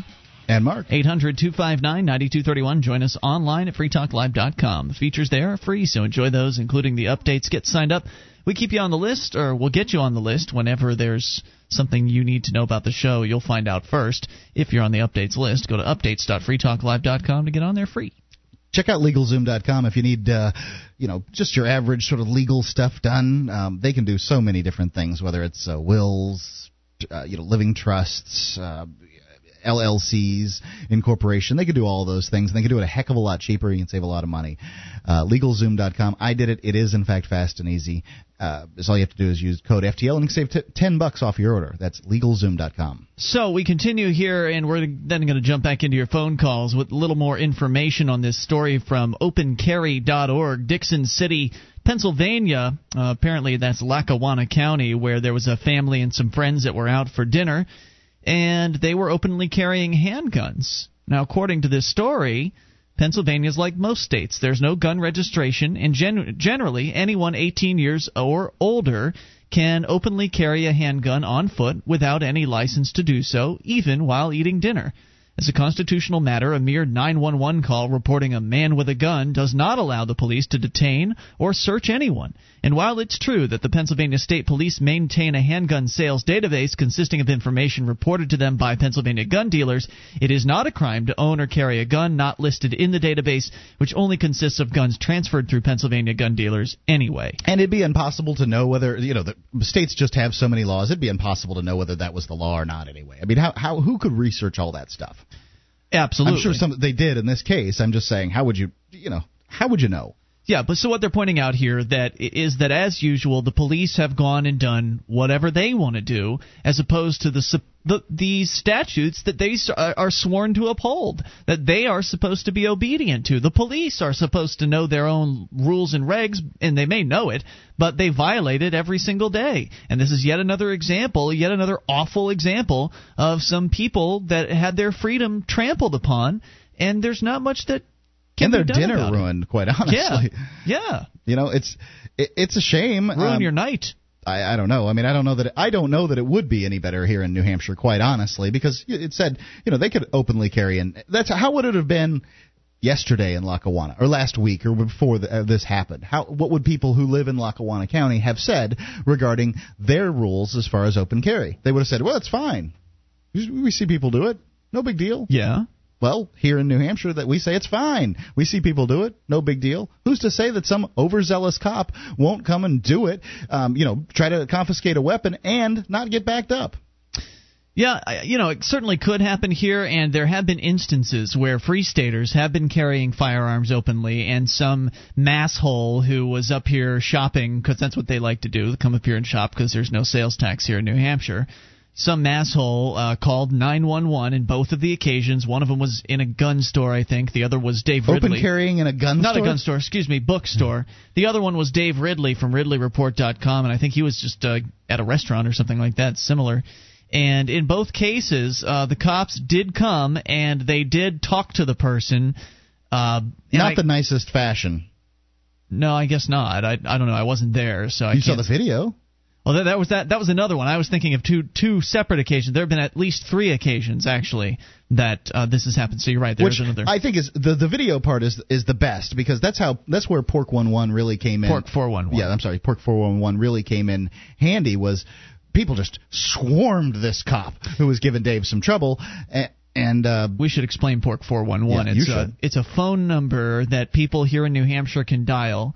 That when you call it, you can leave a message, and then when you're done leaving that message, it is distributed pretty much instantaneously via email to whomever it is that is on the email list. So literally hundreds of people can be on this list and can get a message from you if there's a situation that you need to to let people know about. In fact, today, uh, someone called Porc 411 to report that there was a, an immigration checkpoint that apparently had been set up on Interstate 93 here in New Hampshire. And so they reported where it was, you know, southbound lanes, Interstate 93 around this exit, and that way people that were planning their day would have been able to get that information. uh, and, and probably uh, many uh, porcupines went there in order to not give their information. Maybe I haven't heard anything about that happening, but it's just one example of one of the many, many ways that Porc 411 can be quite a handy tool in the hands of uh, pro liberty activists. So things aren't ideal here in New Hampshire as far as people can't. They're not just able to carry guns around without being molested by the police. The police are going to come and talk to them, but in every instance, in every instance, they have left the person alone, as opposed to this, what happened in Pennsylvania, where the person's gun was confiscated.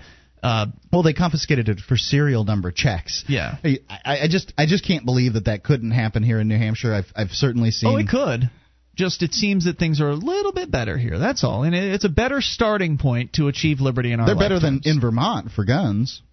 Yeah, Vermont is better than New Hampshire. I mean, I wouldn't right want to live with the Vermontsies and their, No. all their socialist uh, stuff going on, but They're better in Alaska as well, and you know, New Hampshire was chosen, and it's was chosen for a variety of reasons, Oh, not yeah. just the gun laws. New Hampshire's the free state, and there's uh, you No, know, it's there's not no- yet. Well, it, it it is the state chosen uh, cho- chosen by the Free State Project. I'm sorry Yeah. about that. Um, but you know, I mean that that doesn't have anything. It, it, it's it's nice that they have the gun laws that they do, but we're intending to make it free. That's not the that's not the point. There's no point in arguing about which state should be would be best for the Free State Project to be picked. I'm just saying that Sure. this is how things are in New Hampshire. That's all. 800 259 9231. We go to your phone calls. You can bring up anything. It is Mac in Georgia on the amp line. Hello, Mac. How's it going, guys? Hey, what's on your mind? Um, me and a couple guys from my job, we was talking about um all the warnings and everything that you were on products that you were buying, like caution hot, toasted iron may be hot. Oh, Don't yeah. stand on the may fall on you. Product warnings. Yeah, Yeah, there's there's a contest every year that actually collects product warnings and publishes the most ludicrous of them all. And I wish I could remember what it is called, but it's always amusing uh, when you read I some of these things. I know which one you're talking about because I read the article at the beginning of the year. There's a label on um, Bobcats. On, you know, like little tractors with the skid here. What's this? Um, Say what? I'm sorry, I didn't understand. It's, um, it's on Bobcat the- construction equipment? Yeah. Okay. One of the labels is it says avoid death. It has a picture of a stick figure and the bucket falling on the guy. Look out for death. Keep your eyes open. Yeah. But um, anyway, what I was calling about is that the is that the United, I mean not the United States, New York Health Department has their own little product warning Really? now. Yeah, it's um on Yahoo News. The headline is New York City issue warning after aphrodisiac kills man. After what kills An man? aphrodisiac? yeah. what kind of this aphrodisiac? man, this, this um, this aphrodisiac made from um, the dry resin of venom, venomous um toads. What is it? Something you Yeah. buy in like a voodoo shop or something like that? Yeah, and you're supposed to put it on your skin, but this idiot actually swallowed it. And Oops. He died earlier this month. Yeah, well, you swallow toad venom, and that's probably going to happen to you. But um, So the so yeah, the New York Health Department's trying to alert people to this particular product This issue. epidemic. Yeah. Yeah, it stands the epidemic. Yeah. Thank you for the um, call, Mac. We're out of time, man. Oh, no, I no, appreciate no. the call. I, I got to go on to more calls, but I appreciate it. 800 259 9231. You can always call back another time. Bring up anything. You take control. Jeremy and Sincere are on the line. This is Free Talk Live. With your help, we can spread the message of liberty around the world. Consider becoming a Free Talk Live amplifier for just $3 a month now at amp.freetalklive.com. If you can't afford it, keep enjoying us for free. If you can spare the three, visit amp.freetalklive.com.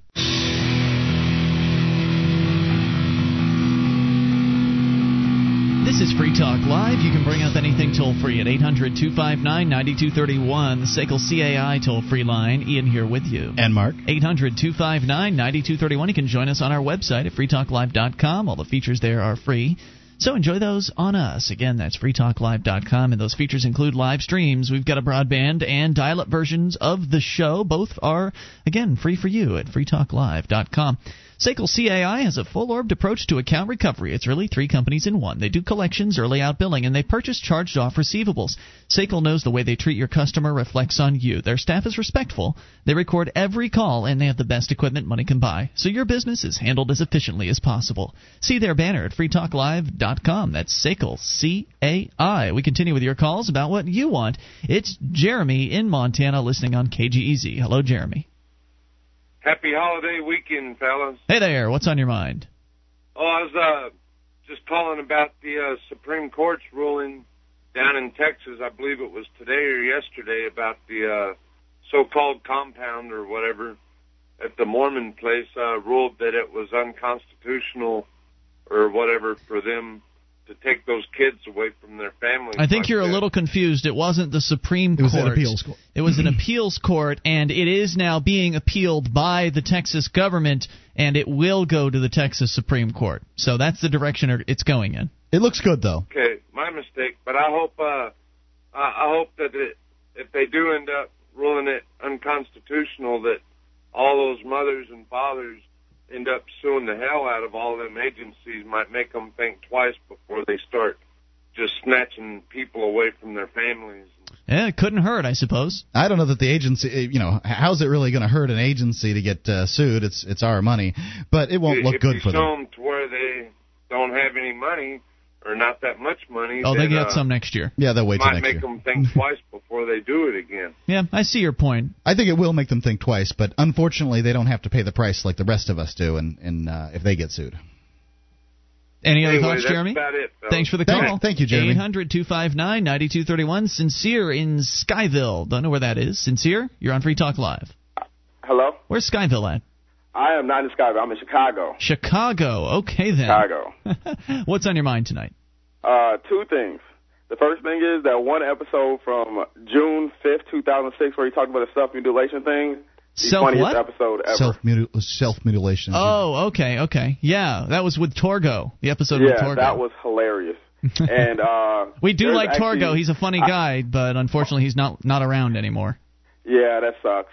Um, actually, I live up here in the north suburbs now because I Yes, used to live in the city, and there's like my my little brother's school. There's a crap load of Jewish kids, and like Uh-huh. they just participate in this cutting this emo thing. They do it like all the time. Like it's a hobby. Like they spin pens. I don't know what fad that is, and cut themselves. I don't know how those Spin two intermingle or mix, but that's what, they do. What what is this hobby that, that you're talking about? huh? Spinning pins? Yeah, it's a it's a thing where they spin. You know how you just sit at the desk and you like spin a pen between your fingers? Yeah. They Uh-huh. do that. They spin like there's a there's a thing called spinning pens, like where you do tricks and like spinning on your thumb and Hmm. like a I don't. It, it's, Well, that's okay. It's crazy. That doesn't sound damaging. It's just you're bored. What do you do? I mean, you play around. Yeah, you so flip. you spin pens and cut yourself. So well, the I- cutting I don't yourself. I. I don't. I don't.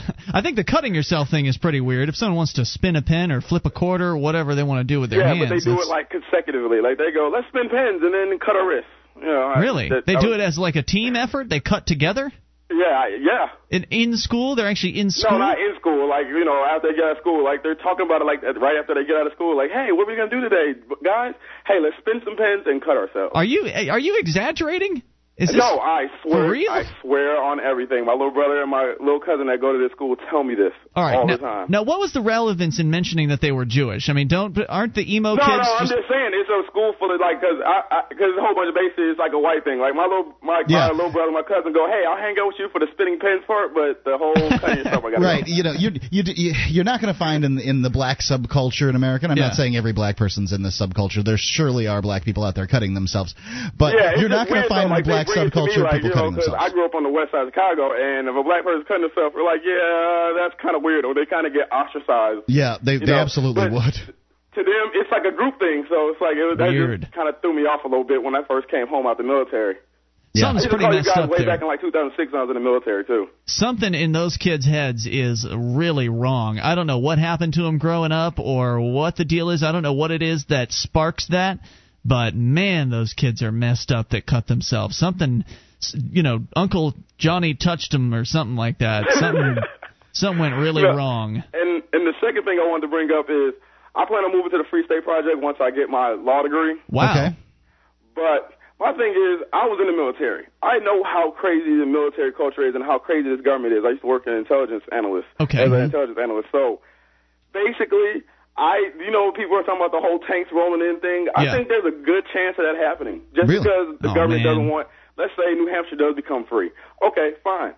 But that means other people can go, you know what, like the FLDS compound, other people who just want to, you know, do their own thing, gated communities that don't like undesirable elements, they'll be like, hey, if they can do it, we can do it too. And we, if they're not paying taxes, why should we do it too? And Yeah. so the government's like, hey, hey, hey, we need our money. You're not going to just take away our money. So they'll crush the first insurgents they get. But you're coming anyway, even though you believe I'm that. coming anyway. I'm trying to be the Crispus Attucks of the New Hampshire movement. I sincerely hope you're not the first one shot. All right, that, hey, that's my goal. Hey, the tank, I'll tell you, the day that they talk about tanks roll in on CNN, I am hopping on a bus, plane, anything, the first thing smoking, I'm there. So, but you're going to be here. So you're actually a Free State Project member at this point. Yes. All right, great. When are you moving up? Uh, as soon as I graduate from law school, which will be in about four years. well, move to Keene. We need more black people. Yes, we really do. And now Uh, you're yeah, I presuming. heard, I, I heard it's pretty uh, He said he was Oh, monochromatic there. Okay. What's that? I'm sorry, I missed it. It's I pretty. said I heard it's pretty monochromatic there. It It is, is, darn yeah. darn monochromatic. Mark actually hugs uh, anyone with uh, Okay, a like- little pigment in their skin when yeah, he sees that. like one guy, right? There's actually Hey, a Mark, Mexican hey, dude I've here been to too. jail just like you, man. hey, you're my inspiration. I just want to let you know that. Thank you, sir. That's awesome and good to know. And uh, we look forward to seeing you here, sincere. Good luck with your law school gig. All right, thanks. Thanks for the call, sir. 800 259 Just goes to show you don't, you know, a, a felony conviction or any conviction, they, it doesn't need to slow you down. It's it, Yeah. it's all, it largely in your head. He sounds like a positive guy. That that's the first big step. And you know, um, the more black people there are around, the cooler a place is. It's like automatic coolness. so Keene will automatically be a you know a lot cooler with uh, sincere here. I, I don't know why that would be, but it uh, it, they do. They seem to have a invented larger, the term. They, they seem to have a larger quotient They, of they- that. you yeah. understand that, right? I, The- I, I I'll, I'll black take your word people for it. invented the term cool. Okay. They invented all kinds of uh, you know hip slang terminology, and so you know it. It's a cool thing. I like it. Gotcha. I dig it. Yeah. All right, 800 259 I just like the variety and different people, you know, Yeah. doing different things, eating different foods, talking about different stuff. I, I think it's just it's good for us all. I agree. All right, we continue the melting pot. Let's go to Steve in Colorado. You're on Free Talk Live. Steve. Hello, how you doing? Steve, what's on your mind? Well, I'm from Florida, like you guys, and uh, I'm from the uh, touristy part of Florida, Central Florida, uh, around the House of the Mouse. I don't And, think that, uh, uh, that there is no part there's no part of Florida that isn't touristy. well, I haven't been there in about 15 years, so Okay. I, yeah. But anyway, um, I never had a problem. Uh, I don't know if that's the right word or not, but I would go to a you know restaurant or store or gas station or whatever, and if I had to use the bathroom, I would just walk in. Sometimes I would say, "Hey, I'm going to use your bathroom," or sometimes not. This was never a problem. Uh, then I moved to Seattle, and uh, they're really kind of freaky out there. They they don't want you using their bathroom. Some places they don't even they don't even want paying customers to use the bathroom. Wow. Uh, and um, this kind of bugged me a little bit, but uh, not that much. Now this was back when I was a liberal. I should have opened that up with that. I was a pretty liberal guy Okay. Okay. back then. In fact, I voted for Clinton right around the same time I moved to Seattle Okay. uh, in '92. And um, Well, my daughter uh, one time had to use the bathroom, and they would not let us uh, use the bathroom in in a store, and this upset me so. Now, this is I, I wanted to throw this out there because this is how liberals think. This is how I thought. This is how they think. So I thought what what we should do is get together a ballot initiative. okay, okay, I want to find out. Hang on, we're going to bring it back. You can tell us the rest of the story. Here. All right. Your bathroom story, what you did All about right. it here. Hang on, 800 259 9231. More with Steve and your calls as well, even in these remaining moments of Free Talk Live.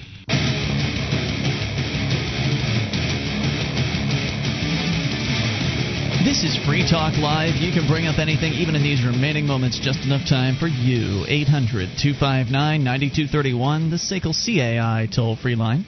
It's 1 800 259 9231. It is Ian here with you. And Mark. You can join us online at freetalklive.com. The features there are free, so enjoy those on us. Again, freetalklive.com. And if you like the show and you enjoy what we're doing on Free Talk Live and you'd like more people to listen to the program via uh, radio waves or internet distribution, you can help us do that by becoming an amplifier. Go to amp.freetalklive.com to get on board with the program. It'll cost you all of three bucks a month, and that money comes in and gets reinvested into the show so we can get more people on board with this message of freedom and liberty, and that's a good thing, right? You'll get perks too, like access to the AMP only call in lines, chat room, forum, and more. All the details are there at amp.freetalklive.com. That's amp.freetalklive.com. Back to Steve in Colorado. Steve, you were telling us that you were living in Seattle, or rather the, uh, I guess, Washington State. And uh, ap- apparently, they don't like letting people, a lot of businesses don't like letting people use their bathrooms there. And that, Which in and of itself is very strange. yeah, it seems kind of weird. It's a great way to differentiate your business from other businesses. Is hey, come in and shop here. We'll let you use our bathroom. But I can understand though if you've got kind of your you know if you're downtown and there are undesirable elements coming in. Sure, I if can the city government is giving away all kinds of free things to uh, trashy people in order to get them to, to hang around, and I don't know why they do such a thing, um, because they feel obligated. Yeah, those people can come in and they can make a real mess of your bathroom. Right. My mom has uh she has a thrift store in downtown Sarasota, Florida, and if she just lets anybody use the bathroom, then some old bum will come in there, and it's happened, which is why she's restricted it. You know, some bum will come in and just pee all over the place because he's too drunk or whatever. Uh, it, they'll they'll do even uh, vandalous things just because you know they they they hate things. Uh, you know they hate themselves. They hate other people. It's, it's weird. So so she restricts it to to uh, to customers, either customers she knows or paying customers, which makes sense. But you're saying that even in Washington, they in some places they wouldn't even let paying customers use them. So you at that time considered yourself a liberal, and you got very upset, and you had a plan. What was it? Well, uh, yeah, I it didn't. I didn't really conceive of the plan until it affected my daughter. She had to. Uh, uh, she ended up having to to pee in her diaper, which she was already out of diapers by then, and it was Mhm. very upsetting to her and I'll bet. very much upset me. Uh, and so I had this plan, uh, being a, a good liberal. I thought that what we should do is have a ballot initiative to force businesses to let people use the bathroom. And now, even saying these words out loud, I, I can't believe that I once thought this was a good idea, but I thought this was a great idea. Sure. Yeah. And ironically, here's the irony: is that I had a friend who was probably a little bit more liberal than I was, still is actually, and she owned a business on Second Avenue in Seattle, right downtown. And she told me that was a terrible idea. Hmm. well, yeah, And, you uh, know, once people become rather conservative when it comes to their business. That's right. uh, That's you know right. that it's all fine and dandy to regulate other people's businesses and, and that kind of thing but no no only the business owner knows best when it comes to my business Well, you see, the thing is, I, I prided myself on having uh, uh, uh, democratic ways of thinking, and I thought, well, that's democracy. That's what you That's do. What the you- system's sure. For. If you are a Democrat and you believe in democracy, why in the world wouldn't you be all for um, the the citizens being able to vote on whether or not they got to use your bathroom, or whether or not they got to take the money out of your wallet or your bank account, or whether or not they got to stab your son in the heart? What difference does it make? The democracy is right. It's good. It's just. It's the will of the people. Yeah. Well, I'm I'm currently uh, not reading yet. I'm still working on a couple other books, but uh, on my shelf I have uh, um, Ralph Nader's uh, Corporate Welfare, which you know when he talks about corporate welfare, he's right on. You know. Um, I haven't and, read it, uh, but I'm interested. I- you know, I'd be interested in I, seeing it. I, I thumbed through it a little bit, and uh, one thing that kind of took me aback was he was saying uh, in the in the introduction. He said, "Well, you know, corporate welfare is horrible, it's awful." And uh, these businesses receive all this money of our tax money.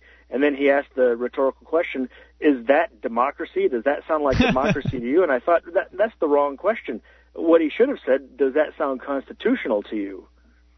Well, it, to their mind, um, democracy is you know largely what you know that's the that's the form of government that is right and good and just, and so it doesn't really matter what the Constitution says. Right? Is if, it right? If fifty one percent of the people didn't want you to be able to own a gun, then that's right. It doesn't matter what the Constitution sure, says. Exactly. Not, yeah. not as according to Ralph Nader. Oh, and, he's a and, socialist. and those kind of people. Yeah. Right. Yeah. And Nader, uh, you know, you read. I you have to be very selective when you read his stuff, obviously, because he does believe in government solutions to uh, to problems. Lots of them. But he yeah. is right on when he talks about corporate welfare. But the thing is, is the reason that he's against corporate welfare is not the correct reason. yeah. Right. It's because not enough people vote. He's well, people didn't vote for this, so therefore There it's uh, therefore it's There bad in his mind. Whereas the question to me isn't the constitutionality because the Constitution is just uh words on a piece of paper, which you know that can be changed. They could very easily change the Constitution. You know, amendment number whatever. Okay, now we can do corporate welfare. Okay, now that's constitutional. So the question is, is it right to take money from some people at the threat of violence and give it to other people, whether they be corporations or whether they be actual individuals? Is it ever right to take money from people? And no, the answer is no, it's not. So Right, and and you know, and and also uh, the um, I, I've been reading a bit of Patrick Henry too, uh, and his fears. If you've ever read his speech to the Virginia legislature against the uh, uh, the ratification of the Constitution, if you haven't read it, do read it. It's it's amazing. All nearly all of his fears came true. He feared the standing army. He feared the uh, president might get the power of a monarch. Uh, I mean, nearly, you know, and and he feared that we'd be taxed to death. So nearly every one of his uh, fears have have uh, have come to pass. So Sure that, uh, could you restate that? That's the Pat- Patrick Henry's address to. the Virginia legislature and against ratifying the Constitution. And did they he actually it? convinced uh, ten Federalists uh, to vote against the Constitution, and with short one vote, Virginia Hmm. almost did not ratify the Constitution. interesting. Well, it- actually, several states didn't. Uh, you know, it only had to be, I believe, ten states. New Hampshire was the last one, 1789, perhaps. Um, that that was done. And my question is, if it's a union of st- states that came there voluntarily, why didn't they have to get all 13 to ratify it? yeah. You know, Good question. I I, uh, I read a uh, there's some guy online and he's written the new Constitution for the United States and he has some libertarian sympathies and Yeah. one of the things on there uh, is he said the the ratification of this Constitution by four or more states uh, means that it, it goes into effect and I thought why not one you know why why wait for four if one ratifies the new Constitution right. Well, four is just an arbitrary number, right? Yeah right exactly it's just an arbitrary number he picked out of the air So you said you used to be a liberal. What was it that uh, was there any particular event or issue or occurrence that helped you down the path to liberty? Do you recall? Well, you know, one thing that got me thinking positively about business because you know liberals hate business. Yeah, they do. I don't know why. Causes misery and, and, Right. and things like It's this. it's the greed aspect. Uh, you know, they they believe that Right. businesses are motivated by greed, so they must be bad. Ironically, here's the irony: it was actually Ralph Nader that turned me on to uh, that opened me up to the ideas of free market capitalism. Uh, Pat Buchanan uh, in the '90s bluntly asked Ralph Nader, uh, "Are you a are you a socialist? Do you uh, not believe in the free market?" And he goes. He goes, well, no, I'm not a socialist. He didn't say he was a capitalist, obviously. Mhm. He denied being a socialist, and he said, but what we have going on right now actually is a form of socialism. Uh, in the free market, if you have a business and you can't uh, you can't satisfy your customers, you fail. You go under. Under what we have today, which is corporatism, the marriage of big government and big business. If you own a business and you start to go under, you just go to the government for a handout. And Hmm. so, ironically, there. it was Nader himself Wow. that turned me away from Nader. I have to say, I'm shocked that Ralph Nader would say something like that. That he I would know understand it, it the free crazy. I marketplace. couldn't. to- I, I I've reread it and I've shown it to people because they they didn't believe that Ralph Nader ever said such Yeah. a thing. But uh, yeah, it, it's he said it. He's right on that one. Hey, Steve, thank you for the call tonight. We appreciate you sharing that with us. Alrighty. Thank you, sir. 800 259 9231. We go unscreened to the amp line. Who's this? You're on Free Talk Live. Hello, going once, going twice. See ya. 800 259 9231. So we got an update here from Nico. Remember George, TSA George called earlier this week to say that the uh, the checkpoints at the TSA have cracked down a little further Yeah. on people not showing ID? Well, here's his description on what happened to him. He says, I refused to show ID at the TSA checkpoint recently on a flight uh, from DCA to Frankfurt, Germany. At first, the TSA employee stated I was ineligible to proceed toward the boarding area. Before I could argue, she was corrected by a second TSA employee who mentioned a new procedure had taken effect and to let the airport police sort this out. Three Washington airport police officers arrived on the scene within a few minutes, stating I had to identify myself in order to proceed. The fact that I had been issued a boarding pass for my flights by Delta did not matter at first. I didn't pretend that I'd forgotten my ID, as this was an intentional trip, and they were aware that Delta had already scanned and checked my passport because of that. One of the officers was busy chatting with a bunch of other security specialists, one of which was a Delta representative, and at no time I was asked by any of the law enforcement officers to produce an actual ID. Instead, they walked me up to the counter of Delta, asking the person with whom I'd checked in if she'd remembered me. She told them that she had checked my passport prior to issuing the boarding pass, and that she clearly remembered me uh, also from previous trips, not just from today. And that apparently appeased the control Gestapo, and I was escorted back to the TSA checkpoint. They exchanged a few words with the personnel, and I was finally able to go through the safety check process. So I wonder if it took him longer or less time. See you tomorrow night, freetalklive.com.